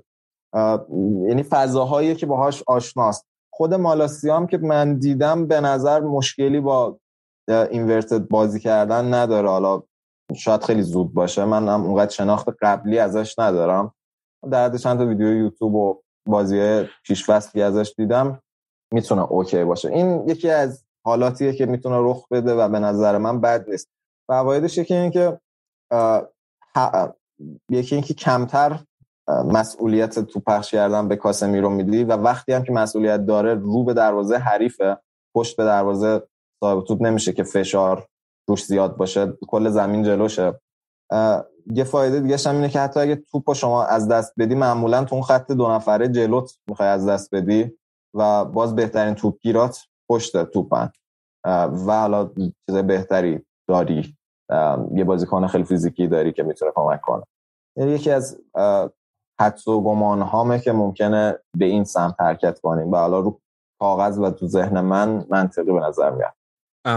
من بازم فکر می‌کنم که کاسم رو یعنی من یه سال دارم. مثلا داشتی در پروفایل شیش مختلف که تو بازار هست حرف می‌زدی. خب الان شما واسه کاسمی رو یه بازیکن سی سال است. 70 میلیون یورو پول قرارداد قطعی دادین به علاوه تقریبا 10 الی 15 میلیون یورو بندای قرارداد که می‌تونه یه قسمتش فعال شه. مثلا یه بازی مثلا دکلن رایس بهتر گزینه بهتری نبود. یه ذره قیمتش گرون تر بود احتمالاً ولی خیلی جوون تره و با لیگ برتر انگلیس هم آشنا لازم نیست. الان کاسمیرو معلوم نیست بیاد توی لیگ جدید چه جوری ده دقیقاً معلوم نیست چه جوری واکنش نشون میده. ولی یه بازیکن مثل دکلن رایس که already داره توی لیگ انگلیس بازی می‌کنه خیلی جوون ترم هست. و احتمالاً حقوقی هم که بهش می‌خواستی بدی کمتر از حقوقی که الان داره به کاسمیرو میده. شاید گزینه بهتری نبود که برین سراغش. در خصوص مرتضی می‌خواستی شما صحبت کنیم؟ نه نه نه. بگو بگو نه. در خصوص سوالت واقعا راجع به هر میگم قراردادی که یونایتد دست بذاره این حرف واقعا میشه زد یعنی مثلا اقراق نمی‌کنم. با خوب قرارداد نمیبندیم دیگه. آقا خود خلاصش اینه. خب خلاصش این وقتی خوب نباشید بقیه هم استفاده رو می‌کنن به منافع خودشون. وقتی تو این شرایط ده روز مونده پایان میای سراغ همچین بازیکنی خب بقیه تیم ازت پریمیوم می‌خوان. خودشون هم فرصت کمی دارن برای اینکه بخوام بازیکنی های جایگزین کنن نکنن. خود بازیکن ها وقتی می‌خوام بیان تو تیمت که خیلی وضعیت جالبی نداره پریمیوم می‌خوان ازت حقوق بیشتری طلب می‌کنن. که بیان. وقتی خیلی جذابیت نداره لحاظ ورزشی. اما میگم درک می‌کنم تا حدی طبیعتا از لحاظ مالی اصلا قرارداد خوبی نیست به هیچ خیلی خیلی ترکیب نفرات مختلفی تو می‌تونی اینجا لیست کنی. حالا بسته به اینکه چقدر به بازیشون علاقه من باشی و حس کنی که کمک می‌کنن به تیم و حالا چقدر در سطح کاسه میرو هستن یا اصلا شاید فرض کنی بهتر از کاسه میرو می‌تونی لیست کنی که احتمالا میشه با های بهتری اووردشون و می‌تونست گزینه باشگاه باشه. اما من حالا کاری ندارم. میگم این اتفاق افتاده. از یک سو درک می‌کنم. به نظرم یونایتد تا اگر نتونه در کوتاه مدت یک حداقل جذابیت ورزشی ایجاد کنه به کل به قهقرا رفته. مگه اینکه دیگه برسیم به نقطه بعدی نقطه ریست بعدی که فروش باشگاه باشه. چون با این صحبت هایی که همین الانش ما داریم دیگه خیلی خرج می‌کنیم. این پنجره اگه باور کنیم که مثلا چه می‌دونم 70 میلیون 100 میلیون دیگه هم قرار خرج بشه توی مدت حالا من نمی‌دونم یه اتفاق میفته یا نمیفته اما میزان خرجمون قابل توجه خواهد بود. یکی از فکر شاید بیشترین خرج چلسی گزینه بکنم اولی باشه که الان فکرم زیاد خرج کرده. حالا جزو یکی از باشگاه هایی که بسیار خرج کردیم و نمی‌تونه این قضیه قطعا ادامه دار باشه. ما یه حداقل جذابیت ورزشی و موفقیت ورزشی احتیاج داریم. آیا حالا اینکه تشخیص دادن کاسمیرو تو این لحظه می‌تونه این کارو کنه یا نکنه؟ به نظر من گزینه من هم باید موافقم. گزینه بهتری حتما وجود داشت. اما کاسمیرو هم ورلد کلاس حالا بازیکن که از جهانی امیدوارم نتیجه بگیره من امیدوارم نتیجه نگیره به من یه چیزی فقط می‌خوام بگم. در چون سال اولی در مورد تنهاخ بود من هنوز خیلی برام عجیبه این دوتا بازی یونایتد و اصرار تنهاق به این بیلداپ از عقب. و این سوالیه که خیلی هم همینجا مطرح میشه که آیا در ادامه حالا به خصوص بازی با لیورپول همین اصرار رو ادامه میده یا اینکه مثلا یک کم پراگماتیک در عمل می‌کنه که حالا فعلا نتیجه رو بگیرن. ولی خیلی فشل بودن. یعنی بالاخره تو دو ماه بالا سر این تیمه بودی دیدی قابلیت های این بازیکن دخواه دیگه یعنی معلوم بود به خاطر این رولی که شما در اختیارش قرار دادی این کلا که بالا پایین داره سوتی داره این فشار اضافه بود. و یا اینکه مثلا دفاع توی اون بیلدا اصلا توجیه نبود که آقا ما کجا بریم قرار بگیریم که حالا اینا اومدن سری پرس کردن اریکسون و مثلا تو بازی با برنتفورد. گزینه پاس بهتر داشته باشی یا سری توپ لو رفت بتونم بیام پوششش بدم. اینم برای من خیلی سواله که چی دیده از این ترکیب و اینکه من حتی احساس کنم از نظر کوچینگ هم هنوز یکم مشکل داره و حالا قبولم که زمان می‌بره تا اینا جا بیفته و اصلا یه سری از این بازیکن‌ها مایه اولیه‌ای که این کاری که می‌خواد انجام بده رو ندارن که حالا این هر چقدر بخواد کوچشون کنه. خب مثلا کار با پای دخار که نمی‌تونی که تو دیگه چیکار باید بکنی نمی‌تونی جا بندازی الان که براش نداره. ولی اینم برای من خیلی عجیبه. این این مدلی که تو این دوتا بازی بازی کردن و اینقدر سریع همه چی از دست رفت. داره علامت سوال برام که حالا از اینجا به بعد چیکار می‌کنه تنهاخ یه کامنتی بدم رو اینکه چرا تو می‌خواید با وجود این شرایط مثلا همچنان به این روش بیلداپ ادامه بدی؟ می‌خوام بگم اولم اشاره کردم تنها اونقدر که فکر می‌کنی چیز نیست. وصلت نکرده با شیوه بازی خب؟ بیلداپ کوتاه فواید خیلی زیادی داره که خب بدونیم تیمای بزرگ معمولا اینجور چیز می‌کنن چون خودشون از شر بردن برنده شدن نبردهای توپ دوم رها می‌کنن. خصوصا که خوب خیلی هاشون ممکنه بازیکنهای تکنیکی تری داشته باشن که قد و قامت فیزیکی قدی هم نداشته باشه بتونه مثلا جلوی هافبک یا خط دفاع حریف توپ اولا رو ببره. حالا اما توی این چیز دقیقا تو هم مصاحبه یه بخشش بود که اصلا اشاره می‌کرد که ما گزینه اینجوری نیست انقدر سفت و سخت و رو سنگ تو خود همون چیزهایی که کار شده بود. همون فکر کنم گل دوم برنتفورد منظورته که پاس به میده و قطع میشه و در ادامه گل به ثمر می‌رسه. تو همون یه ذره دوربین وایتری و اگه نگاه کنی فکر می‌کنم سانچو که این هم مشخصه حرکت از پیشتن. یا سانچو یا دالو مطمئن نیستم. دقیقا پشت چیز اومده تو یک فضایی که خودش آماده کنه برای اینکه تو بتونی یه توپ بلند بفرستی منظورم حالا از توپ بلند توپی که کانتست دادن باشه نیست. یعنی خودش رو توی فضای چیزی که شما یه چیپ بفرستی توی فضای خالی اونجا بتونه صاحب توپ شه. یکیش اینه به نمی‌تونه ببینه انگار اون صحنه و انگار حالا یک خودش خیلی حالا خود اون گزینه پاس به اریکسن هم خود پاس هم مشکلی نبود گزینه اشتباهی نبود. چون ور بازیکن خالی داشتیم که با یه حرکت ساده دیواری تو بتونی توپو در بیاری. وزن پاس یه ذره ضعیف بود. روی پای اشتباهی تا حدی بود و اینکه خب خود اریکسن هم آگاهی محیطیش واقعا اونقدی جالب نبود. touch خوبی نداشت. یعنی خود اون circuit حرکت circuit ایرادداری به نظر من نبود. اون روند حرکت یا حتی تو شرایط نادرستی هم مثلا انجام نشده بود. نمی‌تونم بهم کوچینگ این قضیه. دو تا اشتباه فردی در واقع داشتیم. شاید سه تا. اگه دیدن گزینه دیگه پاست و پشت اونا که خالی بود نبینی. در نظر نگیریش تو این لحظه. اما حرف تو قبول دارم. من احساس می‌کنم برای خود تنها هم شک باشه.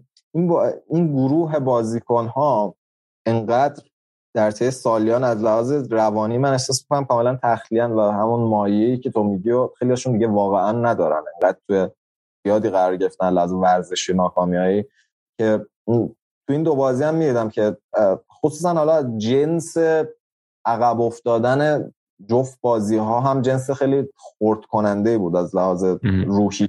یعنی یه شکلی بود که سریعا انگار تو دیگه چانسی واسه ادامه بازی نداری. و اینا بر... برمیگشتن روی تنظیمات کارخونهشون. یه سری چیزایی که من حالا میگم من همه بازی پیش رو دیدم دوتا بازی هم دیدم. حالا نمیگم پیش ما مثلا عالی بازی می‌کردم ولی یه چیزایی می‌شد دید. یه چیزهایی تو می‌دیدی به عنوان یه سری حرکات خصوصا وقتی که حالا هنوز تیم اول تو زمین بود و به خاطر حالا سیل تعویض ها ریتم بازی به هم نخورده بود. شما چیزایی می‌دیدی؟ یه سری حرکاتی رو می‌دیدی که تو این بازی ها من خیلی ندیدم. خصوصا بازی دوم. بازی اول خصوصا تو حمله یه سری از اون ترکیب هایی که سمت راست ما می‌دیدیم توش دیده می‌شد. معمولا سبک تنها هم مثل خیلی از مالا مربی های مالکانه شاید به الهام از مثلا گواردیولا اینه که توی سمت رو اوورلود ایجاد کنی و تو سمت دیگه آندرلود سمتی آندرلود ایجاد می‌کنی معمولا بازیکنیه که یک به یک تو خوب برمیداره دیگه. تو یه ور شلوغ می‌کنی به یه انتقال سری سمت مقابل. و من تاکیدش رو اینکه دنبال الان وینگر یک به یک بردار خوبیه رو حدی درک می‌کنم. حالا مثلا دنبال آنتونیه فرزن حالا اینکه باز خود آنتونی بهترین گزینه است. با اون قیمت عجیب و غریب قطعا اگه جذب کنیم و یه بار دیگه ازم بپرسیم من میگم بهترین قرارداد نیست. مثلا طبیعی آنتونی الان. 60 میلیون هم شاید نیارزه. چه برسه صحبت از 100 میشه حتی. آسنسیو رو نمی‌خواین خیلی خوب یک به یک برمیداره کلا سر فرصتی برای آب کردن آسنسیو اجندای آسنسیو استفاده می‌کنن سر کارم مثلا یا میگه به استادش. یه استاد آسنسیو من نمی‌خواه اینجا می‌تونه مثلا خوب ارلنا رو بشه میشه.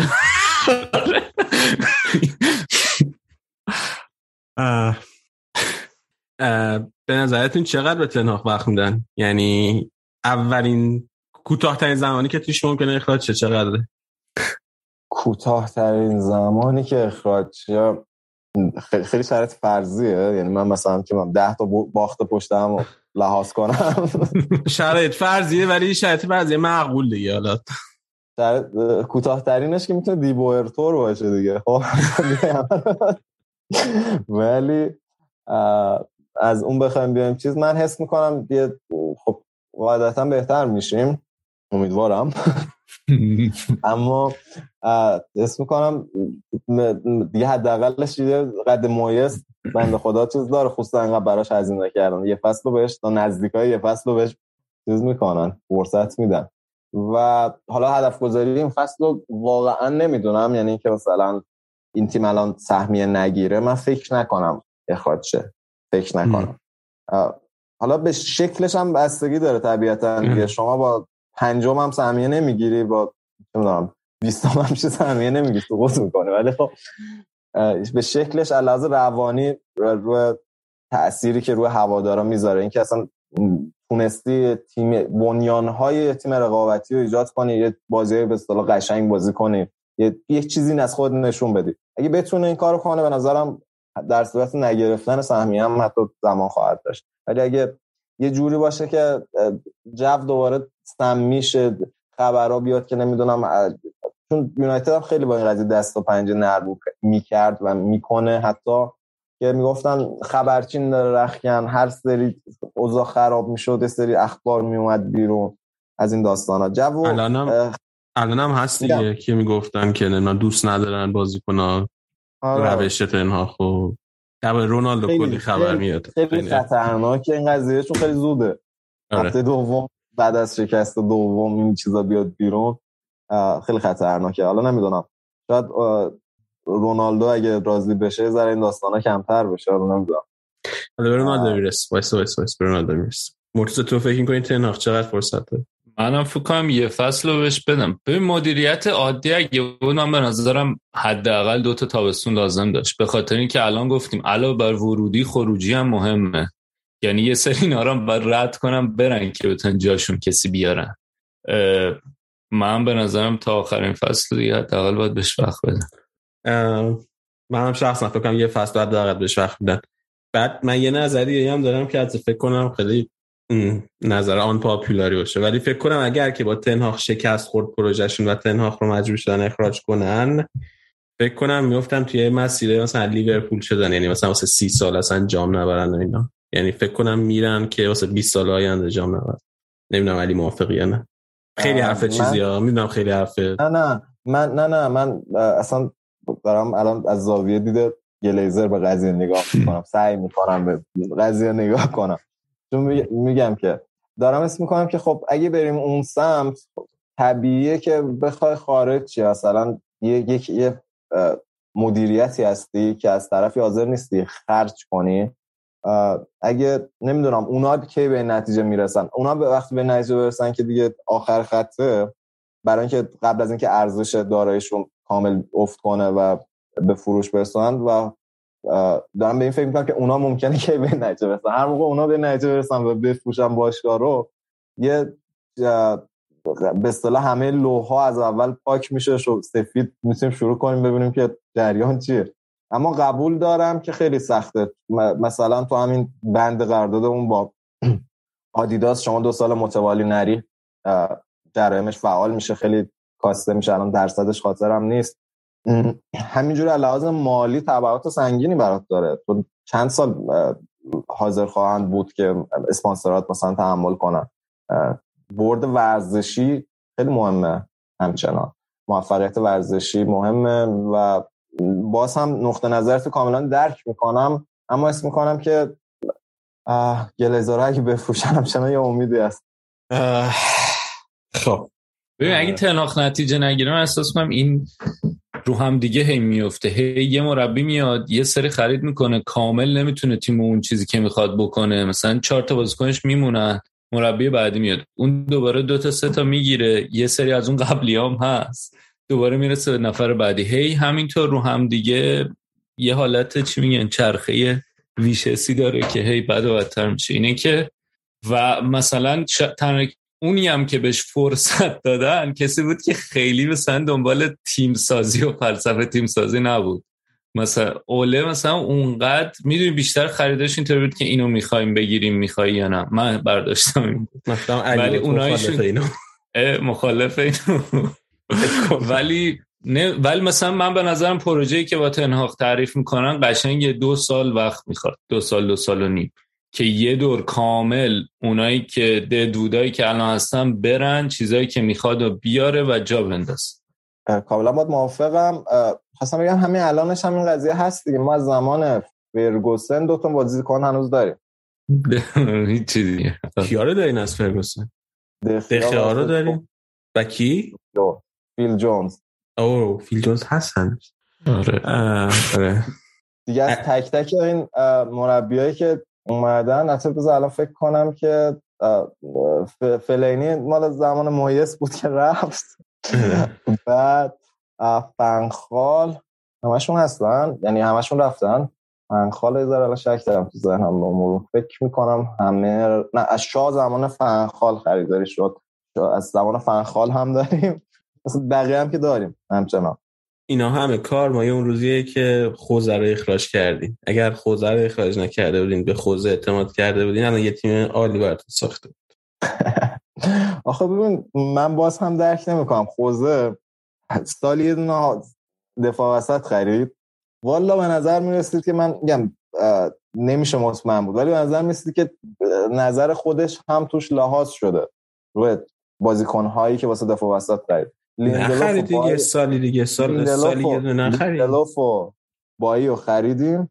تابستون سوم باز هم دفاع وسط می‌خواست. در حالی که باشگاه من هنوز کلی دفاع وسط رو دستش باز کرد خب نخریدن براش یه مگوایر رو می‌خواست. نخریدن براش. فصل بعدش خریده. چیزا می‌خواست. آل آلدر برودو می‌خواست. می‌خواست بعد پیشیچ و مارسیال هم فکر کنم عوض کنه هم چیزی. من تو ذهنمه که مگوایر رو می‌خواست ولی براش نخریدن فصل بعدش گرفتن آره صحبت. آره خلاصه آره اونو که شوخی کردن در کارمای خوزه ولی یه سوالی ازت دارم. در رونالدو. اول من بگو قبول داری که فصل پیش اگر رونالدو رو نگرفته بودین احتمالش خیلی بیشتر بود که اول حداقل اخراج نشه وسط فصل؟ من رونالدو رو که گرفت چون می‌دونی من به اوله علاقه شخصی دارم. بکنم در جریان هستی که دوستش دارم. یه توییتی اون موقع زدم که اسیر ساده دلیت شدی گورت که اندست این داستانا. و واقعا همینجوری بود.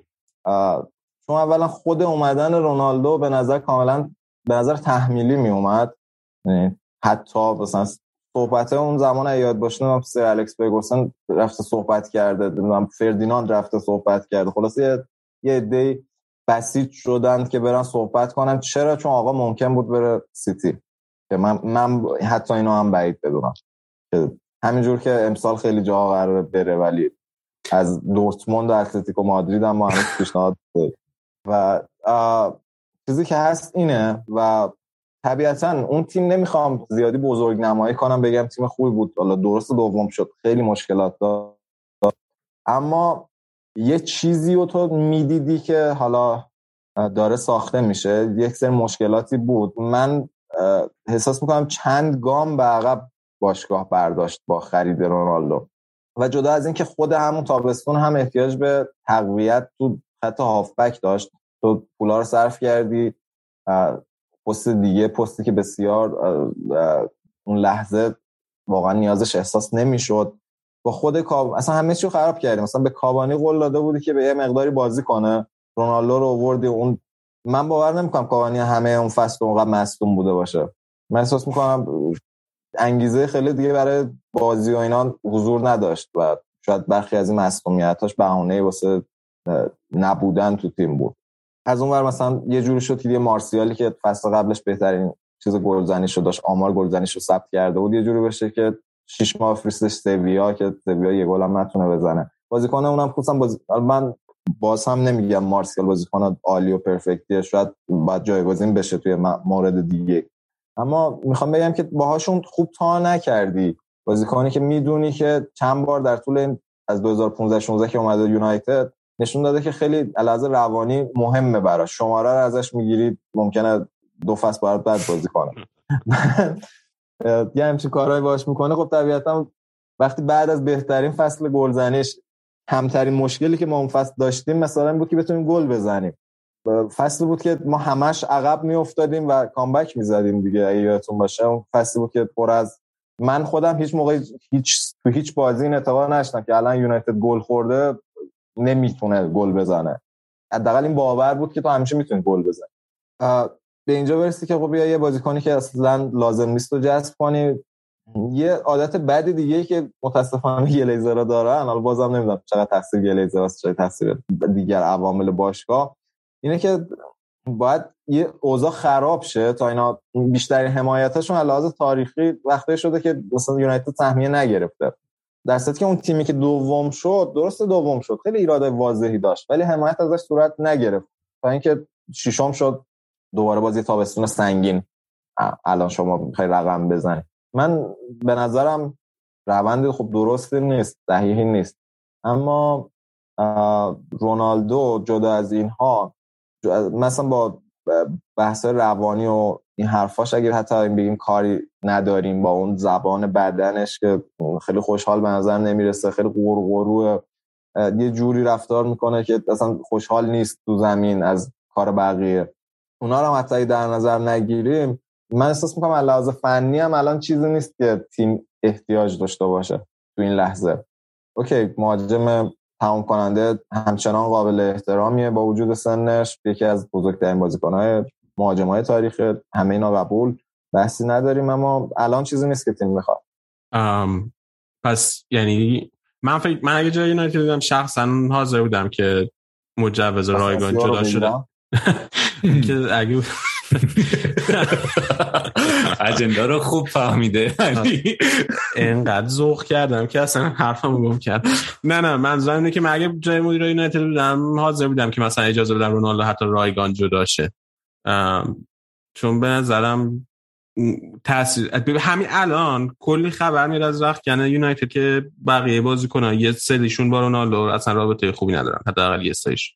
حداقلش که می‌تونه کمک کنه که کنه متحد کنه. سر رونالدو حداقل دعوا نکنه نمی‌دونم اگه تو بودی حاضر بودی این کارو بکنی نه.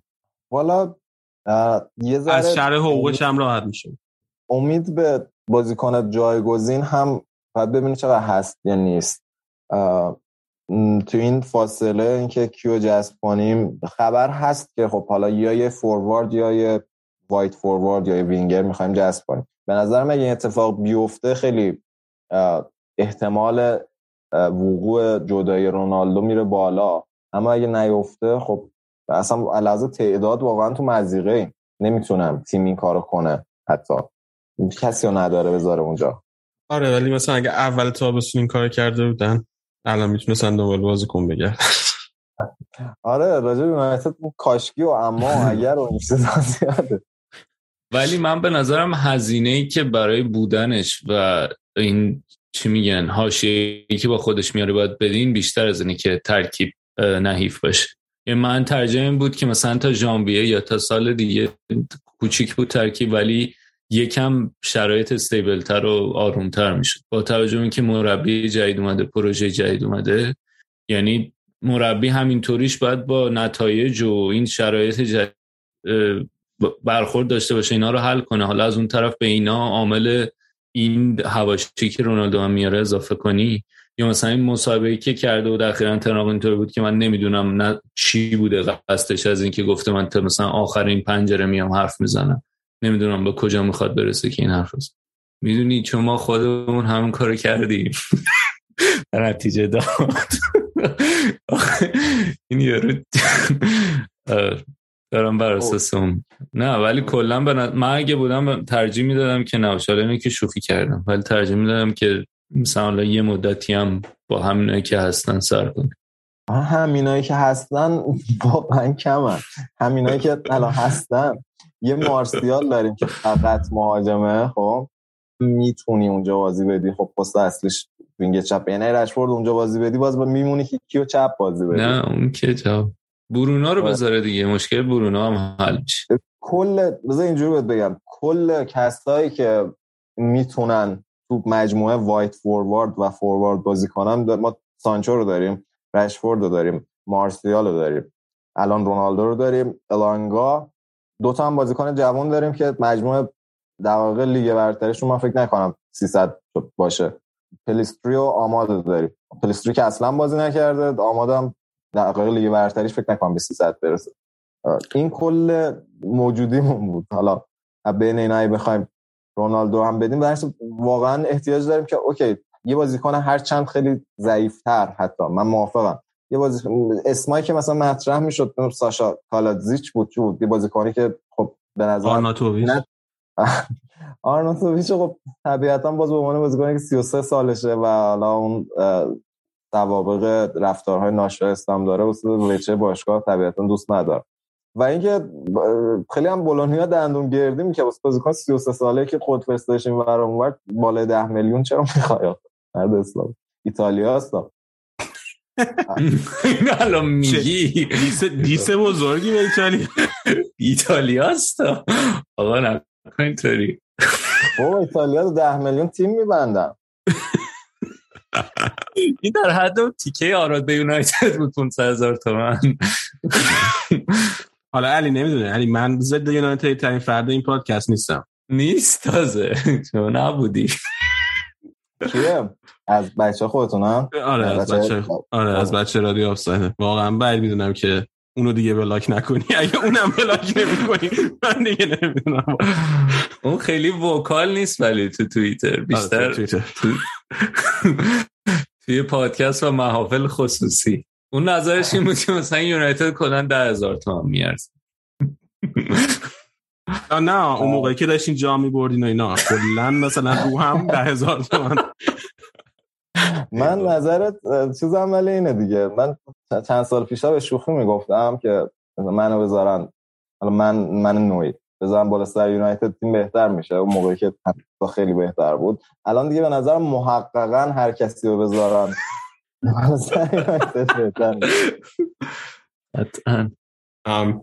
علی فکر می‌کنی که لگسی رونالدو خیلی ضربه خاصی خورد توی این مدت که اومد یونایتد توی این یه فصل؟ یا انقدر وضعیت شیر توی شیره که اصلا هوا داره مثلا یادش نمیمونه تو این مدت رونالدو رو. واسه خودت واسه خودت مثلا خیلی ضربه خورد؟ مثلا لگسی زیادی نداشت رونالدو یعنی یه صحبتی باز امروز بودیم تو از یکی از دوستان پرسیدم بهترین ترکیب و فلان آره آره آره. رو بگو. تو بهترین ترکیب شاید باشه ولی اسطوره نیست به نظرم. یعنی خب به واسطه اینکه اصلا یه سری حداقل چیزها رو خب نداره دیگه در اینکه اسطوره باشه. لگسی من به نظرم مثلا لگسی این فصلش حالا اگه به پیش کسانی هست که این لگسی رو داره مثل مثلا شما یادت میاد مثلا شفچنکو یعنی این فصل برگشته میلان یا چه می‌دونم تیری آنری برگشت آرسنال خودت خیلی برات پر رنگ مرتضی. من می‌دونم که یادت هست و حتی شما اون دو, دو تا گل هم فکر کنم زده برات یکیش جام حذفی و یکی جای دیگه. اما می‌خوام بگم جای پررنگی از حست نسبت به تیری آنری نیست که حالا برگشت و اون گلی که مثلا آن رزد چریان تاپ بودی. مثلا اینطوری بودی که تو اون دوره ای که تو تعطیلات زمستونی امسل اومد و یه قراردادی با ما بس مثلا یه گل اونطوری زد. ولی راست می در کل تصویری که از آن هست تاثیر نداره. ولی خب این رونالدو خیلی فرق داره. آن مثلا یه سه ماه بود کلا. واسه من که فصل پیش مثلا همون بعد سه ماه. از یه جا به خسته شده بودم بیا اینجوری بودم که کاش واقعا همون سه ماه بود تا تمام می‌شد. حالا لگسی رونالدو رو بزنیم کنار درباره لگسی فرگوسن. به نظرت این تصمیمایی که این سالها گرفته شده خیلیاش با تایید سر الکس فرگوسن و الان دیگه میشه که چقدر تصمیمای ساده لوحانه ای بوده. حالا نمی‌دونم نظر شخصی من شاید نظر شما به لگسی سر الکس فرگوسن توی یونایتد ضربه می‌زنه. برای خودت ضربه زده. من اینو فقط بگم اینو که من شخصا اجندای اجندای شخصی دارم ضد سر الکس فرگوسن آره. سوالت شیطنت آمیزه. از این لحاظ که خب می‌دونی که من خیلی جزء اون هواداری که خیلی فرگوسن پرسن باشم نیستم. من هم موقعی که بود همون موقعی که یعنی فعالیت می‌کردم یه حرفا هم گاهی وقتا که تو محیط مجازی و اینا موقع فکر کنم فروموروما اینا به وقت می‌رفت. مثلا خیلی دست نیافتنی بود شخصیتش. من همیشه خیلی انتقاد داشتم بهش. حالا به واسطه چیزایی که ممکنه الان اصلا یادم نمیاد. درست بوده باشه یا درست نبوده باشه. کاری ندارم. دارم فکر می‌کنم که یه سه حق بدم. شاید می‌تونم بهش حق ندم. حالا تو هینسایت داریم می‌بینیم دیگه بعد مدت ها می‌تونیم ببینیم. خب اینجوری طبیعیه که تیم خوبی و برمغان نذاشت واسه مربی بعدیش. اما اون چنان موافق نیستم که شاید به جز همین تصمیم رونالدو تصمیم فوتبالی دیگه مویس و رونالدو یعنی یه جوری اولین و آخرین. تصمیم بزرگیه این وسط من فکر نکنم که اصلا فرگوسن نقشی توی نقش بزرگ و قابل تحملی توی تصمیمات فوتبالی داشته باشه. خصوصا که اصلا خب یک وضعیت پزشکی سکته مغزی داشت و اصلا چندین سال دور بود از یه همچین فعالیت های الان دارم فکر می‌کنم که واقعا چقدر چیز بوده غیر منتظره بوده برای خودش. چون دلیل شخصی خانوادگی داشت برای اینکه خب خداحافظی کرد از فوتبال حالا برای کسی که نمی‌دونن به واسطه مرگ خواهر همسرش و حالا تمام این نقش حمایتی که همسرش این سالها برای خودش و خانوادش ایفا کرده بود و وابستگی عاطفی شدیدی که به خواهرش داشت تصمیم گرفت یک بار این فیور رو به اصطلاح برگردونه این در نقش همسر ازش و پیشش باشه. حالا این طبیعتا جز اتفاقات غیر مترقبه و غیر منتظره چیزی نیست که بتونی روش حساب کنه اینجوری من اگه بهش نگاه کنم خب نمی‌تونم خیلی ازش شکایتی داشته باشم. چون که سه بار دو, سه بار در طول کوریر سه بار تو کوریر یونایتدش حداقل تیم از نو ساخته. نشون داده که توان ذهنی و ساخت تیم داره. قبول دارم که تو شرایط خوبی این تیم به نفر بعدی تحویل داده نشد اما اگه بپذیرم که این رخداد غیر منتظره بوده کارش نمیشه کرد دیگه. اوکی. پس به نظرت الکس فرگوسن هم خیلی به لگسی ضربه نمی‌خوره از نظرت؟ نه می‌تونم. فکر کردم میگی ضربه می‌خوره. نه لگسی ببین خیلی از این چیزها از یاد برده میشن واقعا الان خودمون که چیزایی که دست اول ندیدیم و نشدیدیم چیزایی که خاطرمونه خیلی از این چیزها نیست دیگه. بسته به نریتیو اصلی داره که روایت اصلی که ازشون به گوش رسیده. من فکر نمی کنم روایت اصلی که 20 سال بعد راجع به فرگوسن وجود داشته باشه مثلا یه همچین چیزی باشه. به این نگاه می‌کنن که 26 سال سرمربی تیم بوده 13 سالش رو تونسته اول بشه لیگ ببره. خب لگسی به ازم بزرگتری موافقم. آره. مرتضی فرسی نمی‌خوای بگی؟ من حرف نزدم در مورد سر در مورد لگسی فرگوسن. نه نه نه. کلا. کلا در مورد یونایتد؟ آره دیگه می‌خوایم ببندیم بخشه یعنی منظور بعد بجو من بذارم دهنت. خب به متوجه باش دیگه. ای بابا من فکرم الان سوال داری. نه دیگه ایشالله که همینطور با همین روند ادامه بدن. ببخشی من شرمنده. من یکی همینو شرمندم همون تیکه که به چیز انداختم شرمندم اوله. ولی واقعا دیگه خیلی کف دسته لیزرا بود. خدایش یه مقدارش هم به خاطر اون بود. مثلا اون فصل آخر اگه یکم باشون کنار نمی اومد یکم بهتر می‌شد دیگه نمی‌دونم. آره من خب قبول دارم. حالا علاوه شخصی من بهش باعث نمیشه که اشتباهات فراغونش تبعات خودش رو گرفت یعنی در واقع دامن خودش رو گرفت دیگه. بخشی از اشتباهاتش. ناراحتی من هم براش همینه که اگه می‌تونست کارها رو متفاوت انجام بده خودش کسی نبود که متضرر می‌شد بس خب دست در نکنه علی که اومدی اینجا خیلی لطف کردی خیلی من لذت بردم از این بحثی که داشتیم موضوع هم دست در نکنه این بخش میزه تمام شد بریم بقیه قسمت رو گوش بدیم Marmoush to take it on. Oh, it's there. It's Sasha Kalajic. Stuttgart. And it's a peach of a free kick from Rafael Guerreiro. Oh, you cannot hit them any better than that.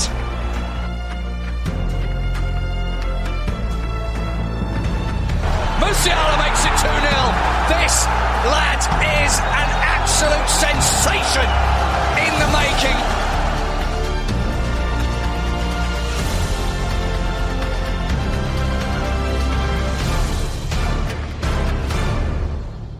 سلام من آرادم به بخش آلمان این اپیزود از رادیو آفساید خوش اومدید. توی این بخش همونجوری که قول داده بودیم خیلی کوتاه قراره که به اتفاقات هفته سوم بوندسلیگا بپردازم و به طور مفصلتر در مورد تابستونی که بروسیا دورتموند داشته اشاره کنم. خب این از این جهت مهمه که توی نظر سنجی که کیکر بین هر فصل هر سری انجام میده دورتموند بعد از بایرن بیشترین رأی آورده که احتمال داره این فصل قهرمان شه. 53 درصد شرکت کنندگان گفته بودن که بایرن دوباره قهرمان میشه و 28 درصد گفته بودن که دورتموند می‌تونه قهرمان بشه. و به همین جهت تیم مهمیه که ما در موردش صحبت کنیم. تا الان هم که سه هفته رفته دو هفته قبل و من اشاره کردم دوتا پیروزی دوتا توی دوتا بازی خیلی سخت داشتن. این بازی توی سیگنال ایدونا بود با وردر برمن.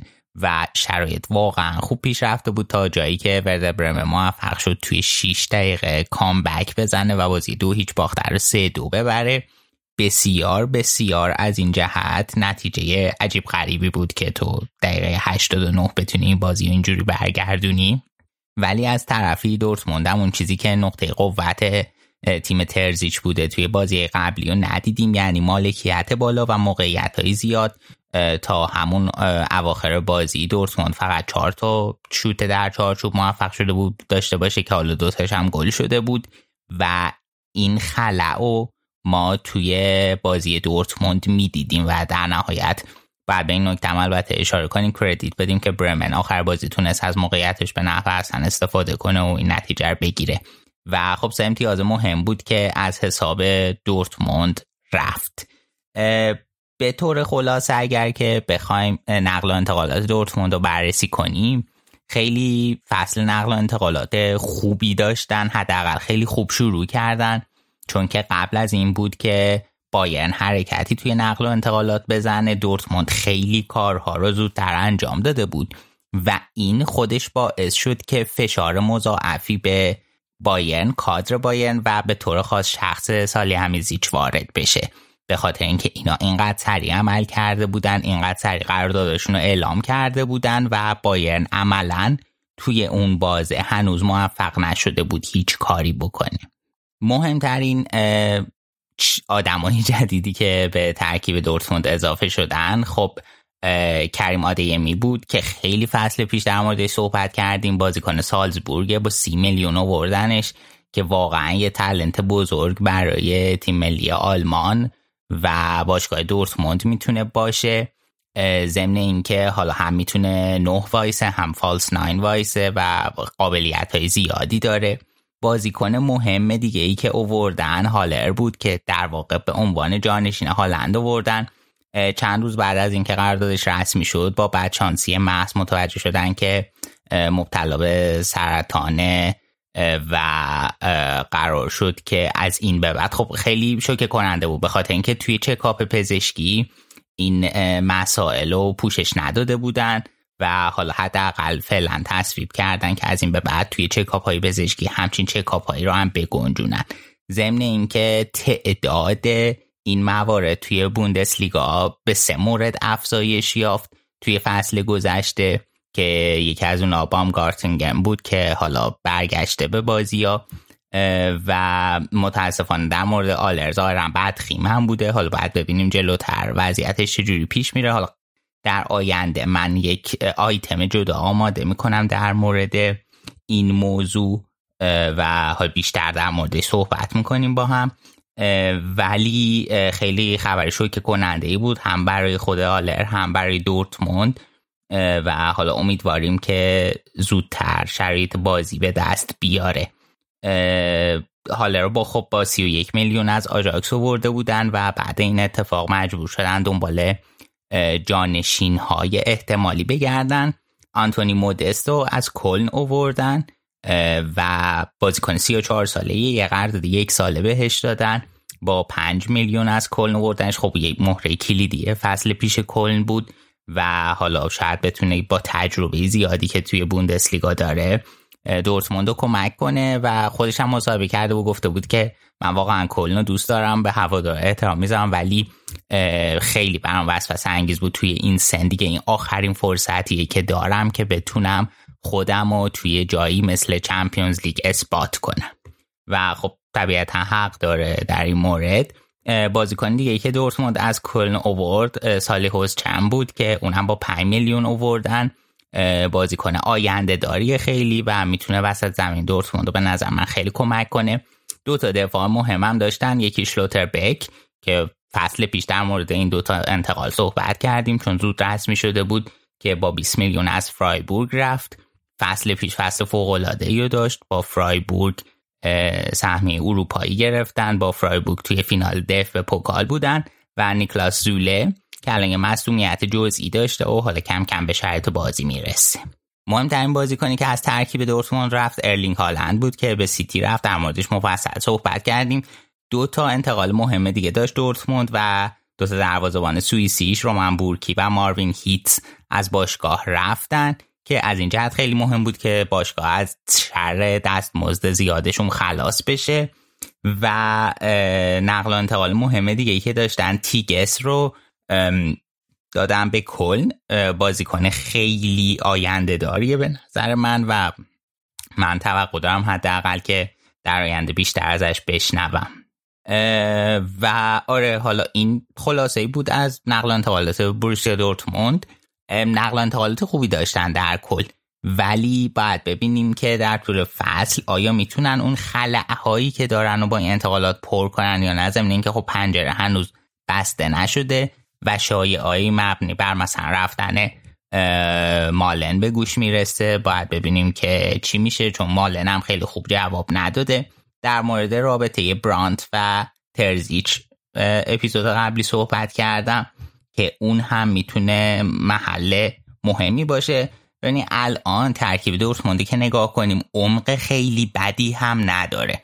اون جلو الان مودست و موکوکو رو دارن. خب آلر که فعلا برای وینگ ها می‌تونن آدمی و هازار رو بذارن مثلا سمت چپ و سمت راست.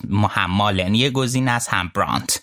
برای پست ده رویس هست و رینا. که رینا هم در جریان هست این فصل پیش خیلی خوب درخشید.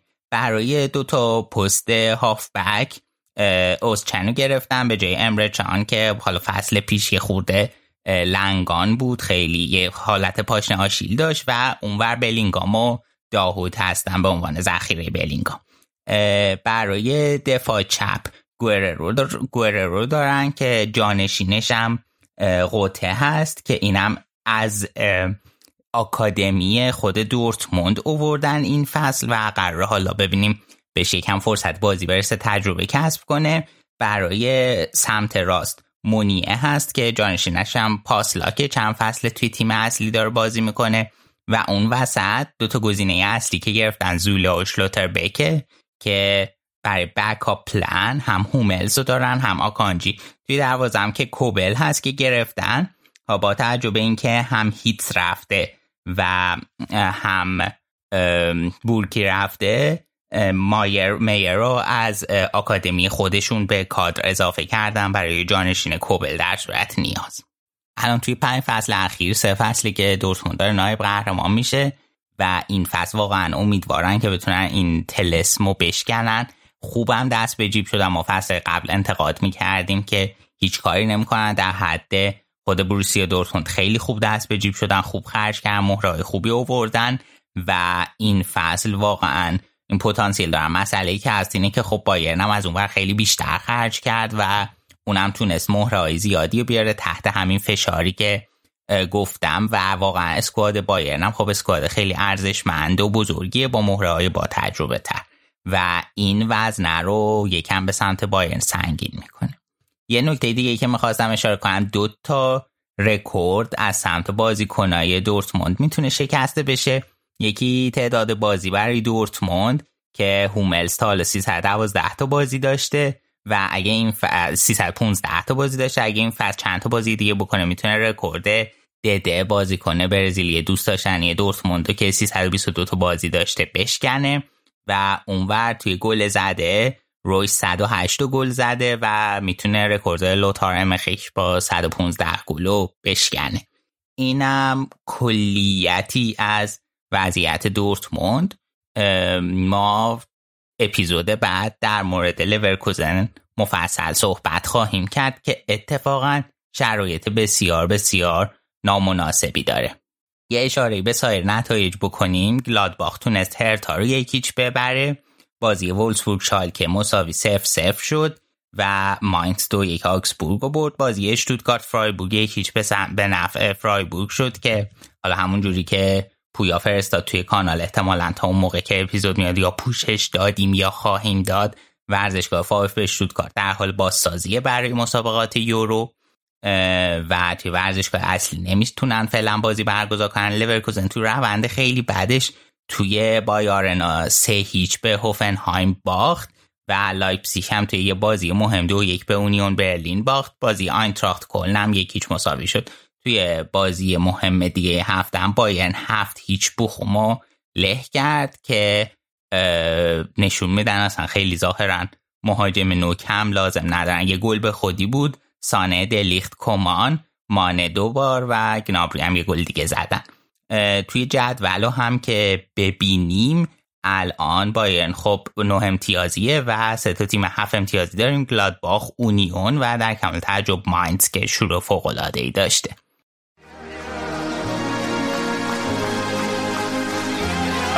ball. Salah hat trick. Oh, he's got it. Mo Salah finishes beautifully.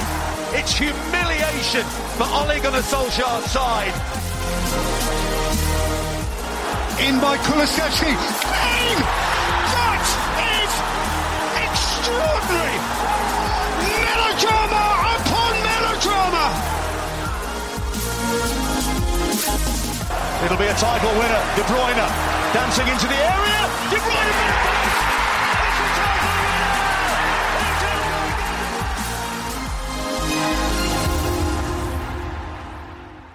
سلام خوش اومدین به اپیزود دوم رادیو آفساید. اینجا خیلی زودتر خوش اومده بودیم به اپیزود دوم رادیو آفساید. اینجا قسمت انگلیس اپیزود دوم پس خوش اومدیم به قسمت انگلیس اپیزود دوم.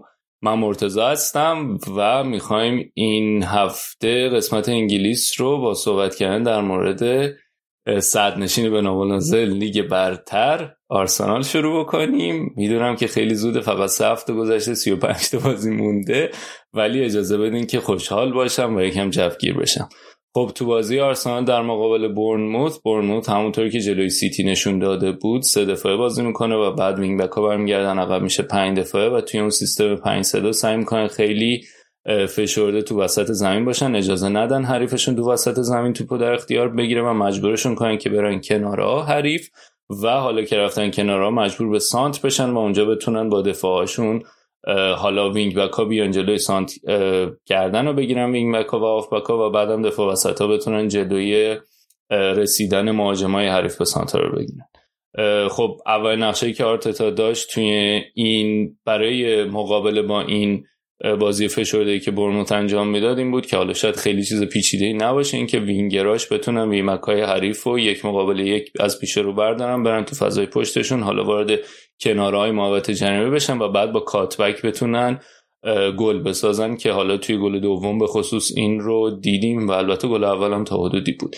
یه نکته دیگه که آرسنال آرتتا الان داره و خیلی جذابه برای من اینه که وقتی که تو فاز مالکیت توپن هم می‌تونن دو سه پنج بازی کنن هم سه دو پنج با حضور وایت. اتفاقی که میافتاد توی این بازی به خصوص که برنموث داشت با دو تا مهاجم کار می‌کرد برای اینکه بتونن برتری عددی داشته باشن تو دفاع. وایت میومد همون عقب وای میستاد سه تا دفاعه می‌شدن تو فاز مالکیت توپ و با اون سه تا دفاع می‌تونستن خوب بهتر در مقابل پرس دو تا مهاجم بورنموث وایسن و اتفاق دیگه ای که میفته این که فضای خیلی خوبی هم جلوی وایت ایجاد می‌شد. توی اون فضا می‌تونه حرکت کنه. فضای طولی خیلی خوبی بود که خب دیدیم توی گل دوم چجوری تونست از اون فضای طولی استفاده بکنه. این انعطافی که داره آرسنال تو فاز مالکیت تو بین اون دو سه پنج و حالا سه دو پنج که بتونه بازی بکنه خیلی جذاب و امیدوار کننده است برای آینده.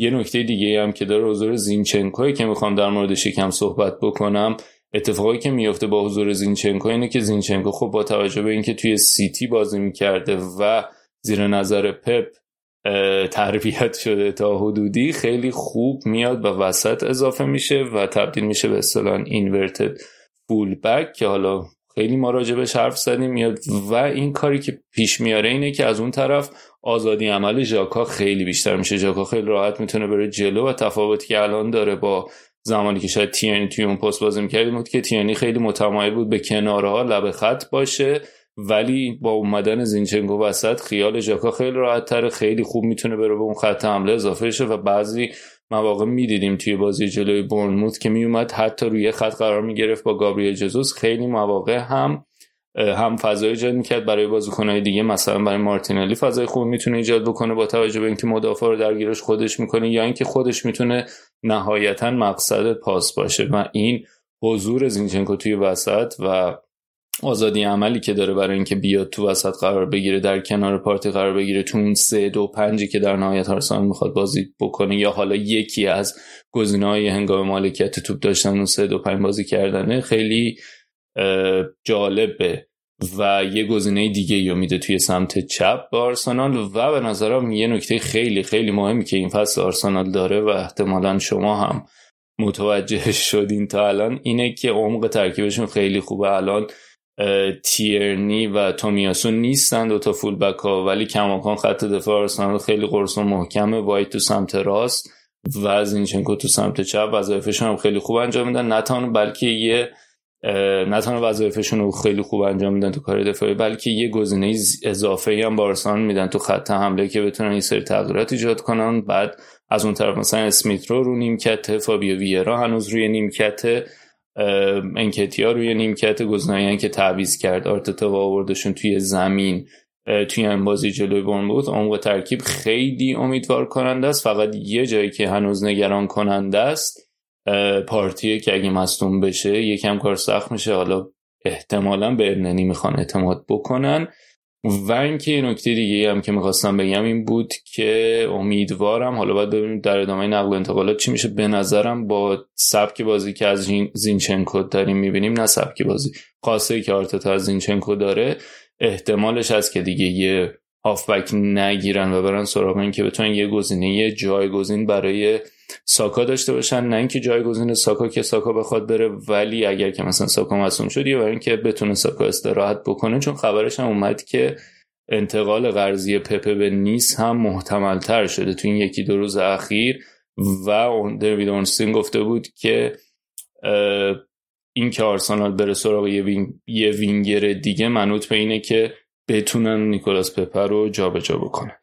این از آرسنال این هفته بریم سراغ بازی حساس و جذاب دیگه که این هفته داشت. بازی چلسی در مقابل لیدز که لیدز چلسی رو کاملا کشتیشون به گل نشون سه تونستن بازی رو ببرن. توخل همون تاکتیکی که تو نیمه اول جلوی تاتنهام هفته پیش استفاده کرده بود استفاده کرد. ریس جیمز رو گذاشت توی دفاع سه نفره که تو باز دفاع اون باشه و لفتوس چیک به عنوان wing back باشه اون سیستم پنج تایی دفاع اینطوری شکل بگیره. ولی تو فاز حمله لفتوس چیک بره اضافه بشه به خط میانی. خط میانی برتری عددی پیدا بکنن چهار نفره بشن و از اون طرف ریس جیمز بیاد و به wing back اضافه شه. ولی اتفاقی که میافتاد اون پرس وحشتناک و بازی پرفشاریه که جسی مارش از بازیکناش می‌خواست. اصلا اجازه جابجایی و بازیکنهای چلسی به راحتی نمی‌دادن. البته بازیکنهای چلسی هم خیلی کندتر بودن. به صورت کلا خیلی روز خوبی نداشتن اکثرشون. خصوص لفتوس چیک خیلی نتونستون کار لازم رو داشته باشه. فشار بالایی که لیدز می آورد توی گل اول کاملا واضح بود. یه پاسی اریسون داد که گالاگر قطعش کرد ولی به محض اینکه توپ لو رفت از مالکیت لیدز می‌تونستیم ببینیم که دو سه تا بازیکن لیدز سریع رفتن روی پای گالاگر و گالاگر option پاس نداشت. مجبور شد که پاس بده به عقب و اشتباه مندی اینجا به چشم اومد. مندی شاید منتظر بود که تو همچین شرایطی انتظار داشت که دفاعهاش بیان به کنار تو عرض قرار بگیرن و گزینه پاس براش بشن. وقتی توی عرض قرار می‌گیرن ولی چهار تا دفاع اصلا هیچ حرکتی نکردن. همینطور ایستا جلوش وایساده بودن. گزینه پاس نداشت. و خب در نهایت معطل کرد و توپ لو داد و گل اول رو دریافت کردن. گل دوم لیدز هم روی کار تاکتیکی خیلی خوب روی ضربه ایستگاهی بود. اگه نگاه بکنین چیدمانی که داشتن مهاجمای لیدز پشت محوطه یا در محوطه جریمه چلسی موقعی که می‌خواستن ضربه ایستگاهی بزنن کاری که کرده بودن این بود که مهاجمای بلند قدترشون یا بازیکنای بلند قدترشون رو گذاشته بودن توی تیر دور. یا نزدیک به تیر دور سمت تیر دور اگه توی این خط مستقیم اینطوری وایساده باشن. در نتیجه مدافعای چلسی هم که قرار بود این مهاجمای بلند قدتر رو دفاع بکنن می‌رفتن کشیده می‌شدن به سمت اون تیر دور. و یه فضای خیلی خوب بین گلگر و یه بازیکن دیگه که حالا نچندان سرزن بود بین یعنی تراکم مدافع چلسی توی اون تیر دور بیشتر بود. در تو تیر نزدیک تراکم کمتر بود و فضای بین بازیکن‌ها برای مورد حمله قرار گرفتن خیلی بیشتر بود و خب رودریگاز همون فضا استفاده کرد و تونست گلزنی بکنه. چلسی که خودش روی تاکتیک ضربه ایستگاهی و کرنر بازی قبلی جلوی تاتنهام به گل رسیده بود این بازی روی همین ضربه خورد. نیمه دوم خیلی کاری که کردیم بود که دیگه کاملا رو آورد به 442 دیگه از اون transition بین این که سه دفاع باشن ریس جیمز توی دفاع باشه و بعد حالا بیان موقعی که مالکیت توپ به اختیار ندارن سه دفاع باشن و بعد که مالکیت رو به دست میارن چهار دفاع بکنن رو کاملا بیخیال شد و کاری که کردیم بود که 442 کامل باز کرد که بتونن برتری داشته باشن بتونن از جلو فشار بیارن. ولی لوفتوسچی که حالا بیاد تون پست شماره ده قرار بگیره. گلگر یه چیزی بین وینگر و هافبک بود که خیلی عجیب بود. روز خوبی هم خیلی نداشت گلگر تو این روز. ولی بازم فشاری که می آوردن خیلی خوب پرس می‌کردن. بازیکنهای لیدز خیلی خوب دفاع می‌کردن و حالا تو این شرایط فضای بین فضای پشت سر full back ها خیلی مناسب و آماده بود برای اینکه بتونن استفاده بکنن یا استفاده بکنن ازش. بازیکنهای لیدز بتونن حمله بکنن و اون بازی مستقیم و بازی طولی که حالا جسی مارش با توجه به اینکه از اون مکتب لایپسیش میاد دوست داره و بهش علاقه منده رو به راحتی تونستن استفاده بکنن و گل سوم تو اون فضای پشت فول ها به ثمر برسونن. و این کاری که توخل کرد برای اینکه بتونن گل بزنن اختلاف کمتر بکنن نتیجه معکوس داد و اختلاف حتی بیشتر هم شد. نکته آخری که می‌خوام بگم در مورد لیورپول و نقشی که الکساندر آرنولد داشت تو بازی آخرشون جلوی کریستال پالاس که حالا شاید چیزی که اکثرا راجبش حرف زدن اخراج نونیز بود و ده نفر شدن لیورپول ولی یه نکته که داشت اون اضافه شدن ترنت الکساندر آرنولد تون ده دقیقه یه رو به پایانی به وسط زمین بود و به فاز حمله. تو کنار آن نمیموند. بیشتر اضافه می‌شد به وسط زمین. اگر که به نقشه تماسایی با توپش نگاه کنیم و مقایسه کنیم نقشه تماسایی توپش با همون نقشه تو بازی با فولام هنوز کناره ها بیشترین تماس رو داره. ولی می‌بینیم که تماس توپش تو وسط خیلی بیشتر شده. تو مناطق و زونهای مرکزی زمین تو بازی با پالاس خیلی بیشتر بود. و حالا بعدا که گومز هم اضافه شده از نظر پرس کردن و دفاع کردن شاید یکم خیالش راحت بود. اگرچه با وجود اضافه شدن گومز هنوز اون کارهای دفاعی رو می‌کرد. دو تا صحنه بود که می‌بینین خیلی خوب برمیگشت. مثلا زاها رو پوشش بده. پاساش هنوز استفاده می‌کردن و نکته دیگه که داشت این بود که حالا اون پاسای طولی خارق که میده که حالا لیورپول وقتی که برتری نفری یا از نظر تعداد نفرات کمتر هم نیست برتری نفری حریف ندارم استفاده می‌کنه از این پاسای طولی ترند.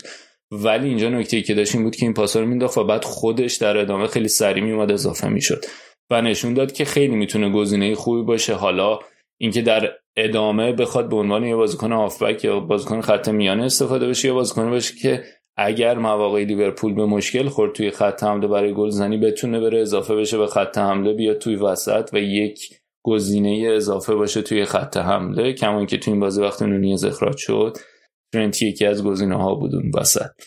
این بود قسمت این هفته انگلیس. امیدوارم لذت برده باشین. نظراتتون رو حتما با ما در میون بگذارید. تا هفته آینده به امید ادامه نشینی آرسنال. فعلا خدا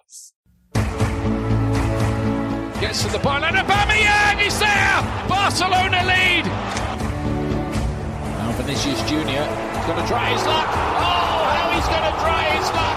And his luck's in. Betis. Let the celebrations begin. And the Kings Cup champions. سلام بخش اسپانیایی این هفته رو با بازی بارسا جلوی سوسییداد توی ورزشگاه نوئتا شروع می‌کنیم بارسا این بازی با ترکیب 3 4 3 شروع کرد توی ترکیب 3 4 3 بارسا بالدو و دمبله بازیکنایی بودن که به ترکیب بارسا توی موقع حمله ارز می‌دادن. بالدو بازیکن جوونیه که به جای جوردی آلبا توی این بازی بازی کرده بود و من به شخص فکر می‌کنم بازیکن خیلی آینده داریه و بهتره که بیشتر بیشتر توی این فصل به جاش اعتماد بشه و به جای جذب بازی کنیم مثل مارکوس آلونسو که هم سنش بالاه هم خیلی از نظر فنی نمی‌تونه به ترکیب بارسا اضافه کنه به بازیکنی مثل بالده اعتماد بشه. توی خط هافبک هم جاوی به دیونگو پدری اعتماد کرده بود به عنوان بازیکنایی که می‌تونن محور دوگانه تیم رو تشکیل بدن. لواندوفسکی که طبعا به عنوان شماره نه بازی می‌کرد و گاوی و فران تورس پشت سر لواندوفسکی تقریبا به عنوان دوتا بازیکنی که تقریبا میشه گفت نقش شماره ده رو داشتن برای بارسا. یه مشکل بزرگی که این ترکیب به نظر من داشت جاگیری فران تورسه. فران تورس بازیکنیه که بهتره که لب خط بازی کنه و یکی از مهمترین ویژگیهایی که داره اینه که می‌تونه به عنوان بازیکن لب خط از خط آفساید رد بشه و رانای خوبی پشت خط دفاع حریف داشته باشه. اما توی این پستی که بهش داده بودن از این ویژگیش خیلی نمی‌تونست اضافه استفاده کنه. به علاوه اینکه مجبور بود بیاد عقب خیلی از زمانهای بازی و توی محبت های عقب تر زمین شروع کنه به توپگیری که بازم این جزو ویژگی های بارز فران تورس نیست به عنوان یه بازیکنی که بارسا داره.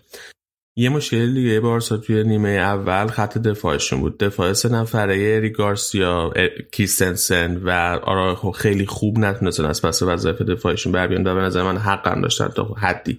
به خاطر اینکه فضای پشت سر وینگ بک تیم به طور مداوم خالی می‌شد و آزاد می‌شد و بازیکن‌های سوسیداد می‌تونستن از اون استفاده کنن. و دو تا هافبکی جلوی این خط هافبک یعنی فرانکی دیونگ و پدری هم اون قدری که انتظار می‌رفت نتونستن پوشش خوبی به خط دفاع بدن. از طرف دیگه خود ریکارز یا بازی بازیکنیه که بیشتر از اینکه به خاطر توانایی دفاعیش توی زمین باشه به خاطر تواناییش برای build up بازی توی فاز اول حمله برای بارسا از عقب زمینه که بهش توجه میشه. و بنابراین تقریبا میشه گفت که روز خیلی سختی یا کریستنسن رو خودش برای جمع کردن خط دفاع بارسا. درخشش ترشتگن توی این بازی به خصوص توی نیمه اول باعث شد که بارسا بتونه توی نیمه اول تو بازی بمونه. بازی یک یک تمام شد توی نیمه اول اما ترشتگن دو تا save فوق العاده داشت. به خصوص save دومی که تونست از داوید سیلوا بگیره کاملا بارسا رو توی بازی حفظ کرد. یه نکته که درباره داد از زیر نظر مربیشون امانوئل توی این چند سال اخیر که امانوئل سرمربی تیم بوده اینه که هرچند موقعیت های خیلی خوب می‌سازن اما تیمی نیستن که خیلی خوب بتونن از موقعیت استفاده کنن و موقعیت ها رو به ثمر برسونن. از طرف دیگه یه مشکلیه که سوسییداد زیر نظر امانوئل داره اینه که هرچند توی بازی های زیادی می‌تونه با توی بازهای طولانی از بازی یه بازی خیلی خوبی از خودش نشون بده و موقعیت های زیادی بسازه. اما بعد از یه مدتی که موقعیت به نتیجه نمی‌رسن تیم کم کم خودش رو گم می‌کنه و از فشارش کم می‌کنه. و این اتفاقی که توی نیمه دوم برای سوسیداد افتاد. و سوسیداد نتونست اون فشار نیمه اول خودش روی بارسا حفظ کنه. و در نهایت هم وقتی که گل خوردن گل سوم و چهارم پشت سرش رسید. نیمه دوم بارسا فاتیو به زمین آورد به جای فران تورس و از طرف دیگه هم از بازی بیرون اومد و به جایش رافینیا توی زمین اومد. با به زمین اومدن رافینیا رافینیا رفت به سمت راست خط حمله بارسا و دمبله که تا سمت راست به سمت چپ اومد و فاتیو هم جای فران تورس رو توی ترکیب گرفت. از این لحظه بعد بازی بارسا خیلی نسبت به نیمه اول بهتر شد. انسو فاتی خیلی از کاره که فران تورس توانایی انجامش نداشت رو می‌تونست انجام بده و روی ترکیب خیلی خوبی هم که تونست با دمبله انجام بده بارسا موفق شد به گل برسه. بعد از گل دمبله هم خیلی سریع دوباره بارسا توسط لواندوفسکی این دفعه به گل رسید. انسو فاتی تو توی محوطه جریمه کاشت برای لواندوفسکی و لواندوفسکی تونست دروازه سوسیداد باز کنه. چند دقیقه بعد از اونم لواندوفسکی این محبت انسو فاتی رو جبران کرد و براش یه توپی که انسو فاتی تونست خیلی راحت رو به گل تبدیل کنه. کلا این بازی نشون داد که انسوفاتی چقدر اهمیت داره برای بارسا و حضورش توی بازی توی نیمه دوم خیلی تاثیرگذار بود روی هر سه تا گلی که بارسا به ثمر رسوند. بعد بازی از جای پرسیده بودن که چرا به انصفاتی باز ندی؟ از همون اول بازی و به جاش به فرانتورس بازی دادی؟ دو تا موضوع اشاره کرده بود. یکی اینکه انصفاتی به خاطر مسئولیته که توی دو فصل گذشته گریبان گیرش بوده. بهتره که هنوز نسبت به بدن خودش مواظب باشه و خیلی زیاد و پشت سر هم بازی نکنه. و دوم من گفته بود که توی طول هفته توی تمرینات فرانتورس فوق العاده نشون داده و حقش بوده که این بازی رو از اول شروع کنه. حالا یه سوالی که خیلی پیش میاد بوده که چرا بارسا و ژاوی توی این بازی ترکیب 3 4 3 رو انتخاب کردن به جای 4 3 3 اولا خود ژاوی که علاقه منده به ترکیب 3 4 3 و قبلا هم توی یکی از ویدیوهای یوتیوبی که برای کانال یوتیوبی پر کرده بوده درباره ترکیب 3 4 3 که مورد علاقش صحبت کرده بوده. پس علاقه شخصی ژاوی هست. ولی حالا بجز اون دو موضوع علاقه دو تا دلیل دیگه وجود داره به نظر من برای اینکه ژاوی تعقیب کرد که توی این بازی با 3 4 3 بازی کنه. یکی اینکه ژاوی دفاع راستی که دوست داره توی ترکیب نداره. توی بازی قبل جلوی رای وایکانه اونو از آرای خوب عنوان دفاع راست بازی کردن. و توی همین بازی هم دقایق آخر بازی وقتی که ترکیب بارسا به 4 3 تبدیل شد دوباره آرای خوب عنوان دفاع راست بازی می‌کرد. ولی مشکل آرای خوب اینه که بازی پا به توپ خوبی اصلا نداره و وظایفی که یه دفاع راست معمولی داره رو نمی‌تونه خوب انجام بده. آرای خوب یه دفاع وسط فوق است اما به عنوان دفاع راست خیلی قابلیت های یه دفاع دفاع راست حتی معمولی رو هم نداره. و جاوی به سرجینیو دست اعتماد نمی‌کنه. عدم اعتماد جاوی به سرجینیو دست در حدیه که توی این بازی حتی توی لیست خودش هم نذاشته بودش و باشگاه و جاوی دارن به سرجینیو دست فشار میارن که باشگاه ترک کنه. هرچند که هنوز اتفاق نیفتاده. یه دلیل دیگه نبودن بوسکس توی این بازی بود. بوسکس توی بازی قبل جلوی رای کنه از زمین اخراج شد و این بازی از دست داد.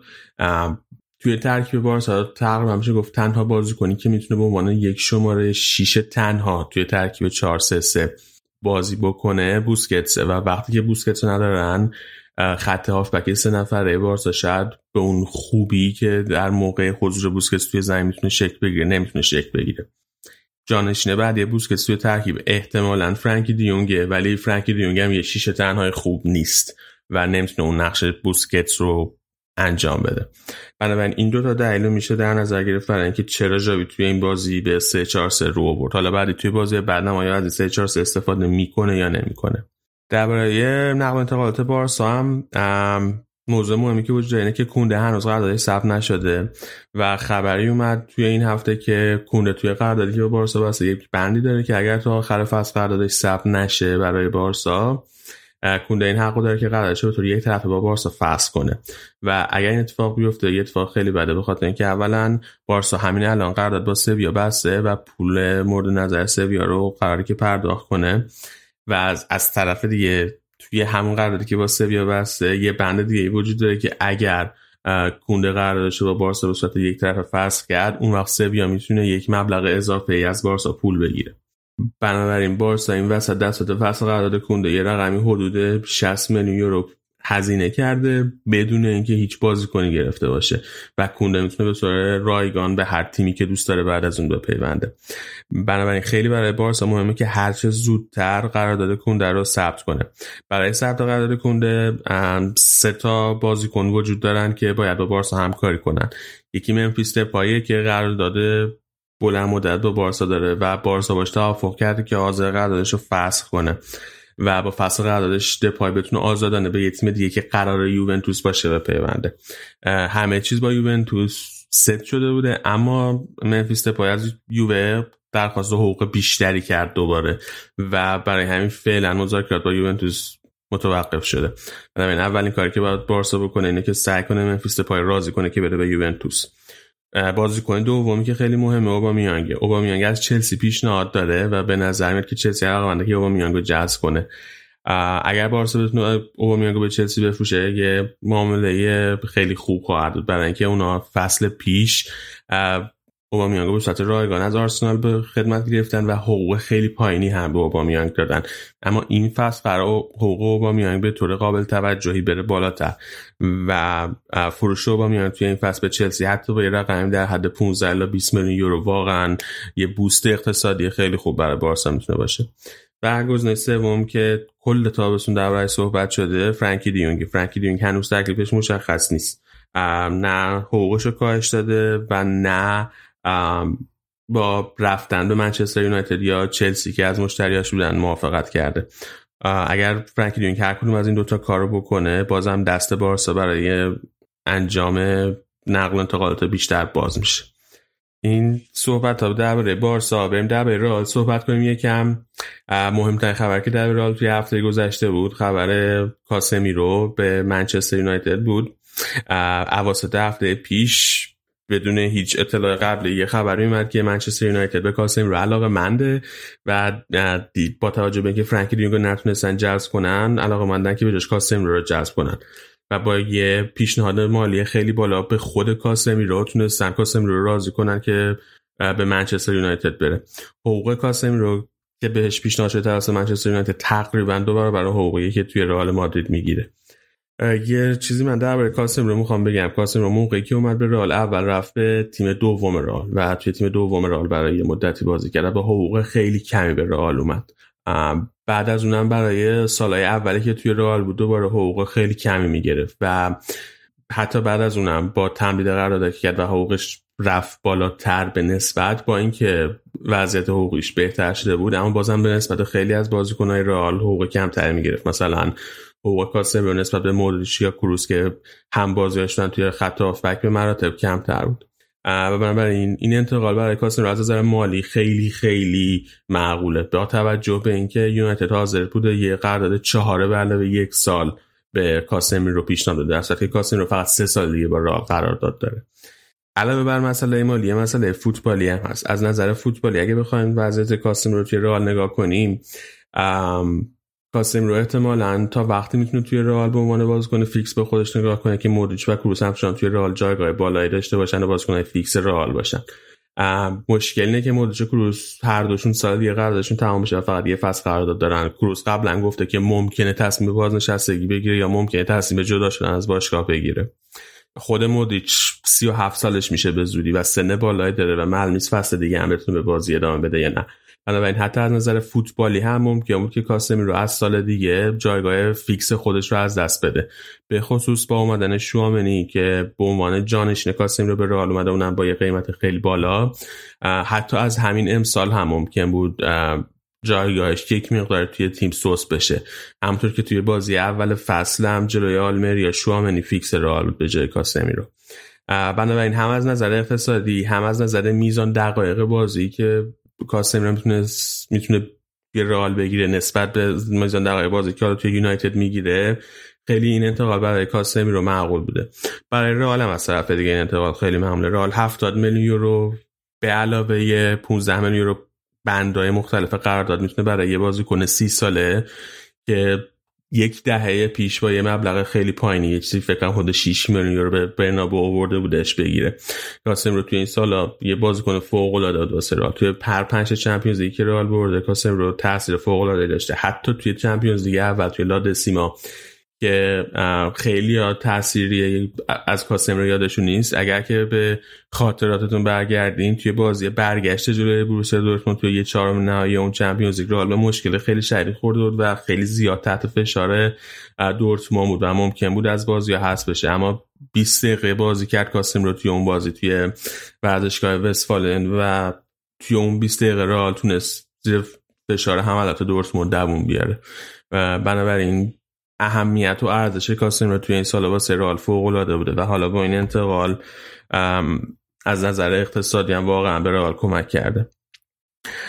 خاطرهای مهم کاسم رو که می‌خوام دربارش حرف بزنم یکی همین 20 دقیقه دورتمان بود.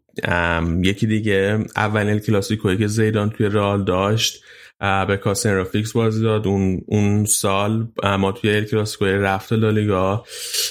با نتیجه خیلی بد. با نتیجه 4 بر هیچ شکست خورده بودیم و اتفاقا توی همون ال کلاسیکو هم زیر نظر بنیتز بحث اینکه کاسمیرو آیا باید فیکس بازی کنه یا به جاش رئال با یک ترکیب خیلی تهاجمی تر با حضور خامس رودریگز بازی کنه باز بود. من خودم اونجا شخصا سمت غلط تاریخ بودم. فکر میگم کاسم رو تو اون بازی نباید بازی کنه و واقعا اون بازی هم سرنوشته بنیتزو تعیین کرد هم اینکه شروعی شد واسه دوران پروفتخار آلژه نظر زیدان. و توی اون الکلاسیکوی اول زیدان که کاسم رو بازی کرد کاسم رو بازی فوق العاده از خودش نشون داد. مصر رو به طور کامل مهار کرده بود توی اون بازی و بعد از اون بازی بود که دیگه همه به کاسم رو به عنوان آینده رئال مادرید اعتماد کردن خاطره بعدی گلیه که جلوی ناپولی جلوی چمپ توی چمپیونز لیگ به ثمر رسوند از پشت محوطه جریمه. تو تا قبل از اون باز جلوی ناپولی خیلی ها شانس ناپولی بیشتر می‌نسن چون رئال وضع خیلی خوبی نداشت توی اون اون بازه زمانی. اما گل کاسم رو بعد بازی خیلی خوب رئال توی بازی رفت و برگشت جلوی ناپولی. باشه که رئال مرحله بعدی بره. و آخرش هم کاسمیرو بازیکنیه که توی فینال چمپیونز لیگ جلوی یوونتوس جلوی بوفون از پشت محوطه جریمه گل زنی کرده. این هم یه خاطره خیلی خوبه دیگه. یکی از کاسمیرو همیشه به یاد میمونه واسه هوادارهای رئال. به صورت با نبودن کاسمیرو توی این بازی شوامنی فیکس رئال مادرید شد. زیر فشار فوق العاده زیادی بود به خصوص که هفته قبل جلوی آلمریا شاید بهترین بازی ممکنه نکرده بود. و توی این بازی خیلی خیلی خوب خودش نشون داد. عالی بازی کرد. روی سه تا از چهار تا گل رئال تاثیر مستقیم داشت روی گل اول. روی کورنر بازی کنه بود که توپو برای آلبا فرستاد. برای آلبا فرستاد تا توپو شوت کنه و به پنالتی برسه. رئال روی گل سوم توپ گیری اولیه شوامنی بود که توپو به در اختیار رئال گذاشت و روی گل چهارم هم که دوباره با توپ گیری توی زمین خودی و رسوندن تو به زمین سلتا و پاس به وینیسیوس پایه گذار گل چهارم رئال مادرید شد. مهمترین بازیکن رئال توی این بازی نظر من کاماوینگا بود که فوق العاده بازی کرد توی این بازی. و توی همه جای زمین حضور داشت.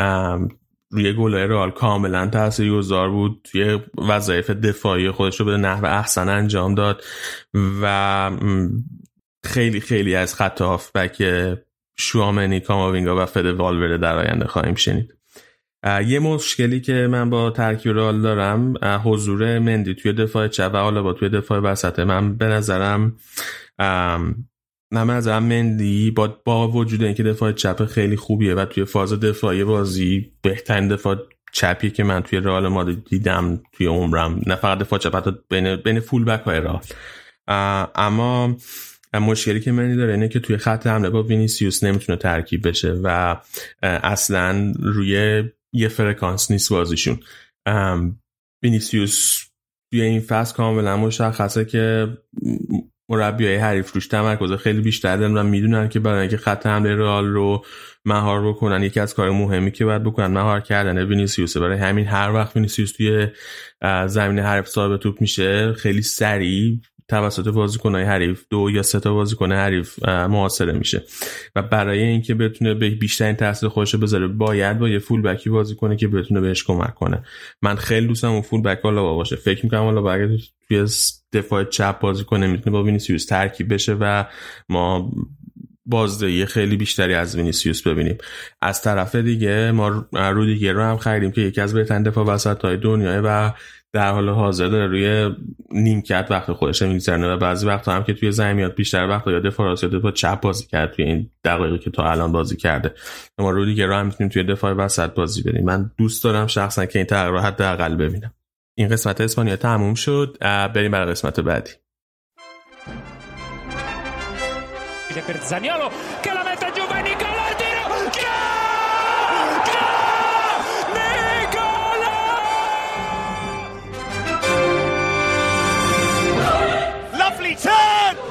Brilliant finish as well.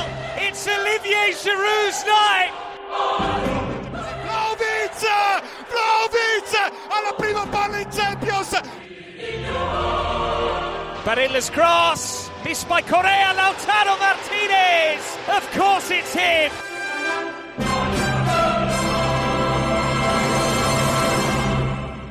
سلام سلام خیلی خوش اومدید به آخرین بخش از این اپیزود جایی که می‌خوایم در مورد سری آ ایتالیا صحبت کنیم. همینجور که تو اپیزود قبل قول داده بودم تو این اپیزود می‌خوام یه مقداری بیشتر در مورد شرایط ناپولی صحبت کنم با توجه به اینکه خب شرایط میلان، اینتر و یوونتوس توی فصل نقل و انتقالاتی حتی بهتر از فصل گذشتهشون شده و از اون سمت خریدایی که روم هم داشته و عملکرد خوبشون توی لیگ کنفرانس اروپا در فصل پیش منجر به این شده که خیلی فکر کنن شاید روم توانایی اینو داره که توی چهار تیم اول تموم کنه. ناپولی شاید یه مقداری محجور مونده توی این بس در حالی که با وجود خارج شدن چندین بازیکن مهم این تیم این ناپولیه که تقویت هم شده و توی دو هفته اولم دیدیم که می‌تونه تیم ترسناکی باشه.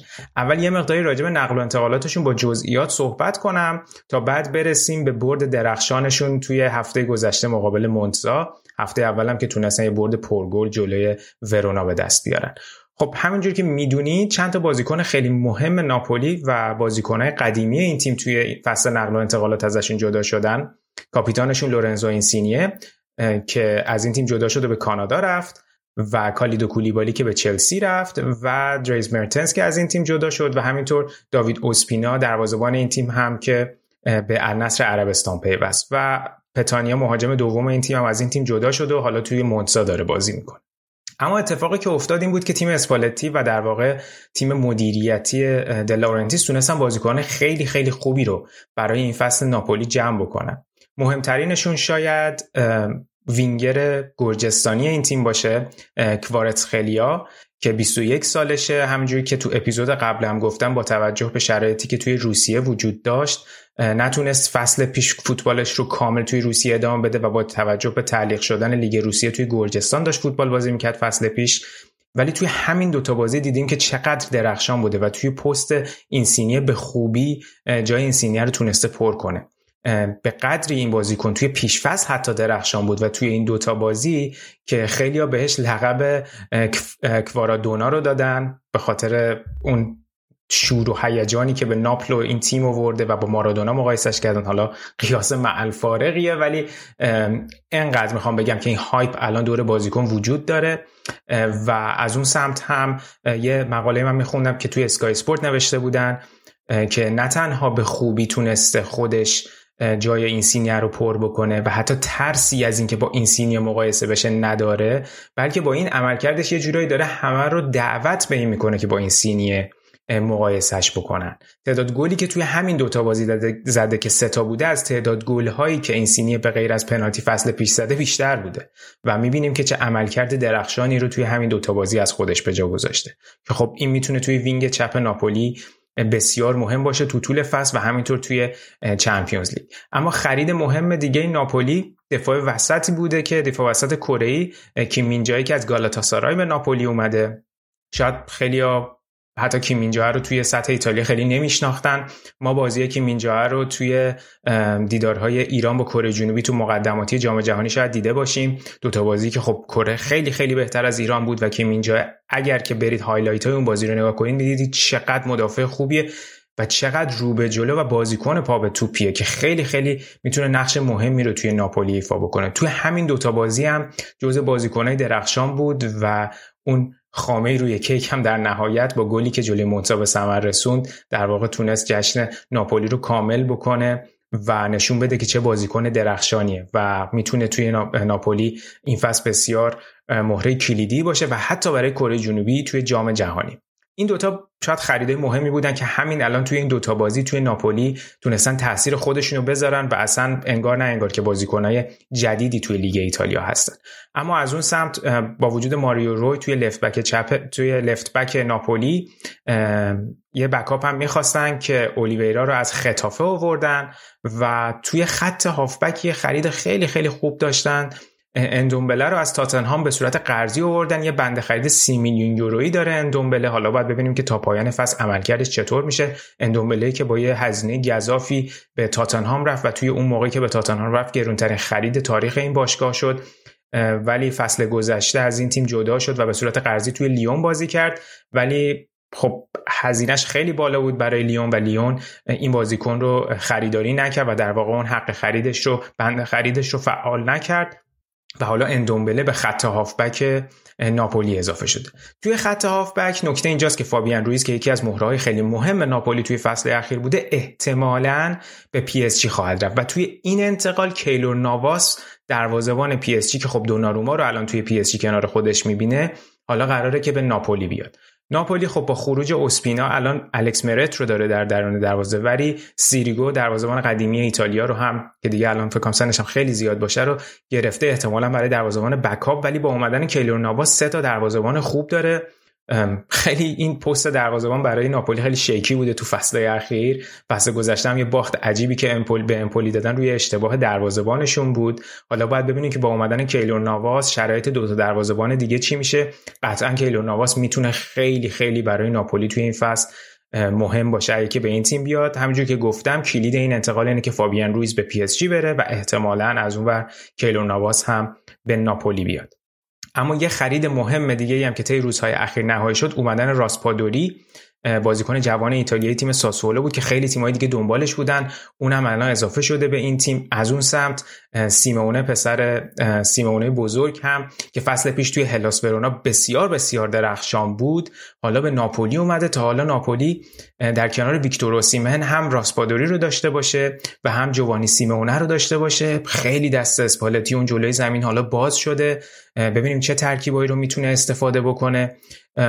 خب ناپولی طی فصول اخیر خیلی حتی از زمان گتوزو به صورت 4 2 3 1 بازی می‌کرد. حتی فصل پیش هم اسپالتی سیستم 4 2 3 1 رو استفاده می‌کرد و گهگاه به 4 3 3 تغییر می‌داد. حالا می‌بینیم که تو این دوتا بازی هم از سیستم 4 3 3 داره استفاده می‌کنه.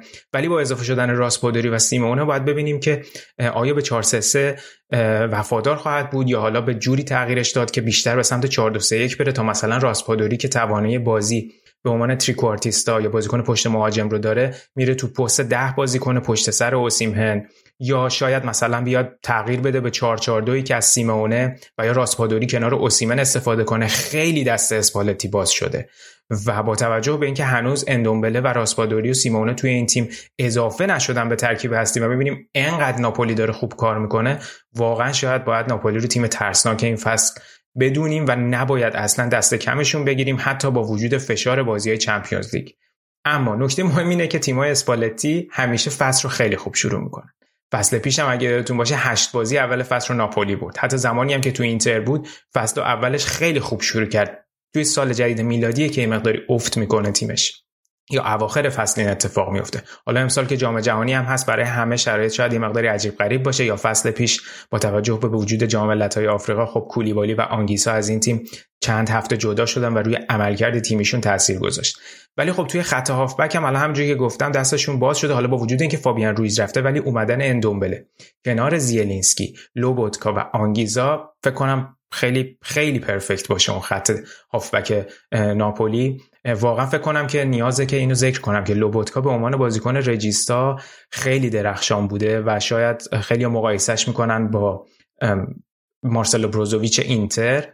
و تو این دو بازی هم خیلی خوب بوده. لوبوتکا به عنوان regista بازی می‌کنه و زیلینسکی و آنگیسا تو پست هشت بازی می‌کردن هر دو و فکر کنم خیلی ترکیب خوبیه که با هم کلیک شدن. باید ببینیم که حالا اندومبله بیاد کدوم بازیکن شاید نیمکت نشین بشه و یا حالا همشون به صورت هیبرید بازی بکنن تو پستهای مختلف یا به صورت چرخشی بازی بکنن. این کلیت نقل و انتقالات ناپولی بوده. همینجوری که گفتم این هفته چهار هیچ تونستن مونسا رو توی ورزشگاه مارادونا شکست بدن. هفته پیشم پنج دو ورونا رو شکست داده بودن. خب بازی جلوی مونسا اصلا سخت نبود. مونسای گالیانی برلوسکونی با اینکه خریدای خوبی داشته مثل رانوکیا سنسی پسینا کرانیو همین پتانیا. ولی خیلی الان فردی هن و هنوز به صورت تیمی شکل نگرفته تیمشون. مربیشون جوانی استروپا هم شاید این نتایجی که داره خیلی براش صبر نکنن و سراغ مربی دیگه ای برن ولی هنوز تیمشون شکل نگرفته. خیلی حرف این بود که ایکاردی به مونسا بیاد ولی به نظر می‌رسه منتفی شده طبق چیزی که سران باشگاه هم گفتن. اما برگردیم به خود بازی. واقعا باید این دوتا گلی که کوارتس خیلی زد رو حتما ببینید. فوق بود فوق بود و همینجوری که گفتم تا همین الان خودش ثابت کرده تو بازی اول یه گل با سر زد. این بازی یه گل با پای راست یه گل با پای چپ. حرکاتی که از سمت چپ داره به, تو می‌زنه خب همینجوری که گفتم جای اینسینیه رو همین الان پر کرده. و اوسیمن هم که on fire هم هفته پیش گل زد هم این هفته گل زد. میگم همه چی خیلی perfect و ایدئال داره برای ناپولی پیش میره. اینو باید مد نظر داشته باشیم که ناپولی قطعا مدعیه که کماکان توی چهار تیم اول باشه و حتی شاید بتونه پوش بکنه برای رسیدن به قهرمانی. ولی خب خیلی زوده. باید ببینیم که تو طول فصل چه اتفاقی میفته. هفته آینده باید با فیورنتینا بازی بکنن و خب بازی چمپیونز لیگ هم که از دو سه هفته دیگه آغاز میشه فشار بازی برای همه زیاد میشه.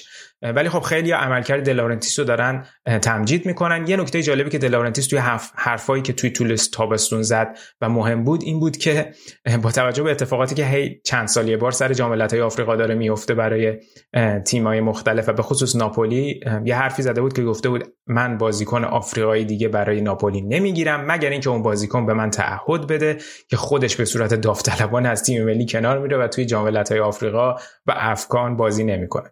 با توجه به اینکه شرایط آب و هوایی توی کشورهای میزبان آفریقا مناسب نبوده برای تابستون همشون دوباره شیفت کردن مسابقات رو به زمستون و فصل فصل و خب دلارنتیس شاکی بوده از این قضیه این حرف زده که خیلی سر و صدا داشت. خیلی به ریسیزم ربطش داده بودن که حالا مشخصا ربطش این مشخصا منظورش زدن حرف ریسیسی نبوده. ولی این بوده که از تقویم فیفا از اجازه‌ای که به آفریقایی ها میده انتقاد کنه. حالا باید ببینیم که آیا این حرفش عملی میشه یا نه. همونجوری که دیدیم خب بازیکن جدید آفریقایی نگرفت و آنگیسایی که توی این تیم بود از قبل و از فصل گذشته به تیم اضافه شده بود. این از وضعیت ناپولی. تا حالا ببینیم که توی هفته آتی هم آیا این فرم خوب تیم اسپالتی حفظ میشه یا نه. اما خیلی سریع بریم سراغ بقیه بازی ها اینتر تونست سه هیچ توی سنسیرو سپتزیا رو شکست بده. خبر خیلی خوب برای اینتریا این بود که گل اول اینتر روی همکاری لوکاکو و لاتارو به ثمر رسید تا همه تیتر LuLa is back رو کار کنن توی خبرگزاری های مختلف پاسی که لوکاکو با ضربه سر داد به لاتارو و یه ضربه خیلی خوب پای چپ لاتارو که دروازه سپتزیا رو باز کرد. بازی که خیلی اینتر به دردسر نیفتاد و اصلا هیچ شوتی در چارچوب سپتزیا نداشت. گلای بعدی اینتر رو هم هاکان و همینطور کورا به ثمر رسوندن. توی نیمه دوم در واقع اینتر اون دوتا مهاجمی که داشت رو عوض کرد و کورا و ژکو به زمین اومدن و گل سوم روی همکاری دوتا مهاجم دیگه اینتر یعنی کورا و ژکو به ثمر رسید. خیلی این انتظار رو از اینزاگی دارن که شاید این فصل اینتر رو بتونه به رکورد 100 گل زده برسونه. خودش هم راجع به این موضوع صحبت کرد و از اون طرف از آمادگی چهار تا مهاجمش ابراز رضایت کرد و گفت که خب کماکان همونجور که می‌دونیم از فصل پیش اینزاگی خیلی دوست داره از همه تعویضاش استفاده کنه و خیلی وقتا هم اینتریا هم از این تصمیم‌های اینزاگی شاکی هن که خیلی وقتا شاید با تعویضاش جریان بازی رو کند کرده و به ضرر اینتر کرده. ولی خب با توجه به فشار بازی و علاقه که اینزاگی به استفاده از همه تعویضاش داره می‌تونیم انتظار داشته باشیم که چرخش های زیادی تو طول فصل اتفاق بیفته. تنها خبری که راجع به فصل نقل و انتقالاتی اینتر هست اینه که به احتمال 99.9 درصد موندن اشکرینیار تو این تیم قطعی شده. اینتر به دنبال تمدید بلند مدت با این بازیکن تا اونو تبدیل به بازیکن مهمی توی تیمش بکنه. و از اون طرف هنوز بحث سر اینه که کدوم بازیکن به عنوان نیمکت نشین دیفرای به تیم اضافه میشه؟ آیا آچربیه که به صورت قرضی از لاتزیو میاد؟ یا مانوئل آکانجی سوئیسیه که از دورتموند میاد و یا چالوبا از چلسی؟ چالوبا نکتهش اینه که چلسی فقط به صورت قرضی می‌خواد به اینتر بدتش یا به هر تیمی که می‌خواد بره. از اونور آکانجی هم داره خودش تلاش می‌کنه تا شرایط رو فراهم بکنه و خیلی مشخص نیست. تنها تغییری که قراره توی ترکیب اینتر اتفاق بیفته اینه که یکی از این ستا مدافع به عنوان یکی از جانشینان دیفرای به اینتر خواهند اومد. هفته بعد اینتر با لاتزیو بازی داره توی روم که بازی بسیار حساس و مهمی خواهد بود. لاتزیو این هفته با تورینو سفر سفر کرد توی تورین. حتما در مورد لاتزیو هفته بعد مشابه کاری که در مورد ناپولی کردم رو انجام خواهم داد با تمرکز به بازی که با اینتر خواهند داشت. اما توی بازی مهم دیگه در صدر جدول بازی میلان آتالانتا بود که توی برگامو برگزار می‌شد و نتیجه بازی یک یک شد گل آتالانتا رو مالینوفسکی به ثمر رسوند. در نیمه اول و گل میلان رو هم اسماعیل بن ناصر هر دوتا گل گلای زیبایی بودن که با شوت تقریبا از نزدیک خط محوطه جریمه به ثمر رسیدن. مالینوفسکی خیلی نکته جالبی داشت گلش. اگه برین گل دقت کنید ببینید که خیلی آروم و آروم از سمت راست محوطه جریمه حرکت می‌کنه. خودشو میرسونه به مرکز محوطه و اون بازیکنای میلان با وجود اینکه توی دیدش هستن مالینوفسکی هیچ اون مسئولیت اینکه بره فشاری روی مالینوفسکی بذاره به عهده نمی‌گیره و باعث میشه خیلی راحت ضربهشو بزنه. از اون طرف کردیت رو بدیم به اسماعیل بن ناصری که این بازی کنار خودش تونالی رو می‌دید. کرونیچ مصدوم شده. به نظر می‌رسه مصدومیتش هم جدی باشه برای چند هفته و یا ماه و به ناصر این بازی درخشان بود. حتی گلی که به ثمر رسوند روی کاری بود که میلانی ها از روی کورنر کوتاه کار کردن. شوت قبلش هم که منجر به کورنر شد خودش زده بود و خیلی اتش زیادی برای گلزنی و درخشش توی این بازی داشت. چیزی که خیلی میلانیا بعد بازی شاکی بودن موقعیت سوزی بازیکنانشون بود. به خصوص یه صحنه ای که جونیور مسیاس توپی رو که خیلی راحت می‌تونست به تونالی به تا دروازه خالی رو گل کنه خودش شوت زد و توپ به بیرون رفت. حتی نیمه دوم یه موقعیت مشابه تونالی داشت که شاید اگه به ژیرو پاس می‌داد میلان می‌تونست به گل برسه ولی در صورت بازی خیلی خیلی سختی بود. آتالانتا خیلی فیزیکی و پربرخورد بازی می‌کرد. میلانیا شانس آوردن که مصوم ندادن. یه صحنه خیلی مهم داشت. اوایل نیمه دوم تکل خیلی خشنی که هاتبوئر رو پای لیاو رفت و داور فقط کارت زرد داد. فکر می‌کنم قطعا می‌تونست هاتبوئر رو بابت اون تکل خیلی خشنی که زد اخراج بکنه. هنوز یه مقداری وینگر راست میلان مشخص نیست وضعیتش. با وجود مسیاس و سالاماکرز باید ببینیم که آیا شارل دکیتلار اونور استفاده میشه همزمان تا دیازم توی زمین باشه یا نه. اوریگی هم این بازی توی زمین بود ولی کماکان ربیچ به عنوان مهاجم نوک بازی می‌کنه و از اون سمت هم هنوز یاسین آدلی بازی رو به صورت فیکس آغاز نکرده. باید ببینیم چه زمانی پیولی از یاسین آدلی استفاده خواهد کرد. هفته بعد میلان باید با بولونیا بازی بکنه و نکته بعد این که خب این اپیزود رو ما داریم قبل از دوتا بازی آخر سری آ در هفته دوم ضبط می‌کنیم جایی که روم باید با کرمونزه تازه صعود کرده مسابقه بده و یوونتوس هم با سمپدوریا نکته و خبر خیلی مهم در مورد روم مصدومیت خیلی بد جینی واینالدوم بود که از ناحیه درشنه آسیب دیده و باید عمل بشه و احتمالا سه یا چهار ماه دور از میادین خواهم بود خواهد بود واینالدومی که دستمزدش رو کم کرد تا به روم بیا تا بتونه خودش رو برای حضور در جام جهانی با هلند آماده کنه ولی به نظر می‌رسه به احتمال بسیار زیاد حتی جام جهانی رو هم از دست بده که خبر خیلی بدی هم برای خودش هم برای هلند و هم برای روم بود. روم به دنبال اووردن بلوتی بود. بلوتی خب الان بازیکن آزاد تو تورینو هم نیست و مورینیو گفته بود ما خیلی علاقه داریم که بلوتی رو به تیممون اضافه کنیم. اما اومدن بلوتی منوط بر این بود که در واقع یکی از مهاجمای روم از این تیم خارج بشه. ژیان بازیکن جوان این تیم یا الدور شومورودوف یا شامورادوف ولی هنوز این اتفاق نیفتاده. حالا با توجه به مسئولیت واینالدوم شاید روم نیاز داشته باشه توی این ده روز پایانی نقل و انتقالات حتی یه هافبک دیگه هم به تیمش اضافه بکنه. یه سری شایعه هم اومده بود که این مسئولیت با تکل خشن ژیان توی تامینه حاصل شده و خیلی داشتن این بازیکن جوون رو سرزنش می‌کردن. مورینیو پشت بازیکنش در اومده و گفته که خود روم چون اعلام نکرده که چه اتفاقی افتاده که واینالدوم توی تامینه مصدوم شده و چه کسی این تکل رو زده و مورینیو از ژیان حمایت کرده بود گفته بود خیلی یه جورایی نامردانه و احمقانه است که دارن این فشار رو روی این بچه می‌ذارن که اون رو مسئول مصدوم شدن واینالدوم بدونن. حالا باید ببینیم که توی این ده روز آخر چه اتفاقی برای روم میفته و آیا می‌تونن که جایگزین خوبی برای واینالدوم پیدا کنن یا اینکه بلوتی که خودش هم علاقه داره بیاد به روم رو به ترکیبشون اضافه کنن. اومدن بلوتی برای سری آ خیلی به روم کمک خواهد. اما از اون طرف آخرین وضعیت یوونتوس اینه که خب پوگبا که چند هفته غیبت خواهد داشت. دیماری هم توی اولین بازی مصدوم شد ولی الگری گفته نگرانی وجود نداره. شاید که یوونتوس توی لیست اولیه چمپیونز لیگ حتی اسم کیزا رو هم رد نکنه با توجه به مصدومیتی که داره. یه مقدار شرایط مصدومین نامشخصه ولی الگری ابراز رضایت کرده از روند. خب با رفتن کاسمیرو به یونایتد هم که رفتن ربیو به این تیم منتفی شده. ربیو بازی اول محروم بود و الگری گفته که بسیار ربیو بازیکن مهمیه برای ما و حتما توی این بازی جلوی سمپدوریا بازی خواهد کرد. نکته مهم دیگه اینه که آیا منفیس دپای و یوونتوس میاد یا نه. به نظر می‌رسه یه مقدار احتمالش کم شده با توجه به درخواستایی که داشته.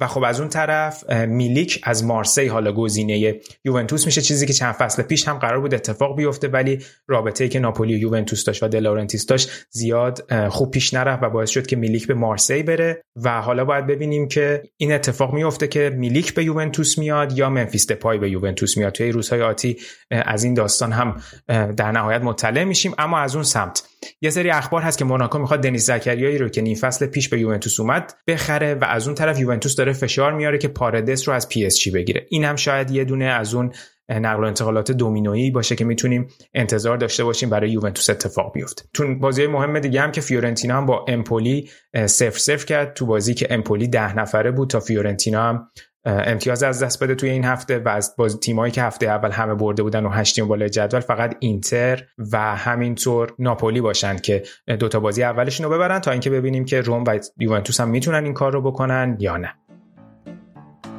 اینم از بخش سریای این هفته و می‌رسیم به پایان اپیزود دوم از فصل ششم رادیو آفساید. خیلی خیلی ممنونم ازتون که تا پایان برنامه با ما همراه بودید. مثل همیشه می‌خواستم ازتون خواهش کنم که نظراتتون رو برامون کامنت کنین. همه نظراتتون رو می‌خونیم. خیلی خوشحال میشیم از اینکه شما رو می‌بینیم که engage هستین و با ما تعامل دارین توی کامنت ها تو شبکه های اجتماعی مختلف. حتما یادتون نره ما رو توی تلگرام اینستاگرام و توییتر هم دنبال کنید همچنین اگر هنوز یوتیوب ما رو subscribe نکردین این کار رو بکنید. بخشای از اپیزودهای هفتگی رو اونجا می‌ذاریم. با یه سری عکس یا تحلیل اضافه تر حتما ما رو اونجا سابسکرایب کنید تا از ویدیوهای ما مطلع بشید. تلاش می‌کنیم یه سری مصاحبه های جدید هم انجام بدیم و مثل همیشه از همه مهمتر این که ما رو به دوستان فوتبالیتون هم معرفی کنید تا خانوادهمون بزرگتر بشه. مراقب خودتون باشید. به امید روزای بهتر. فعلا.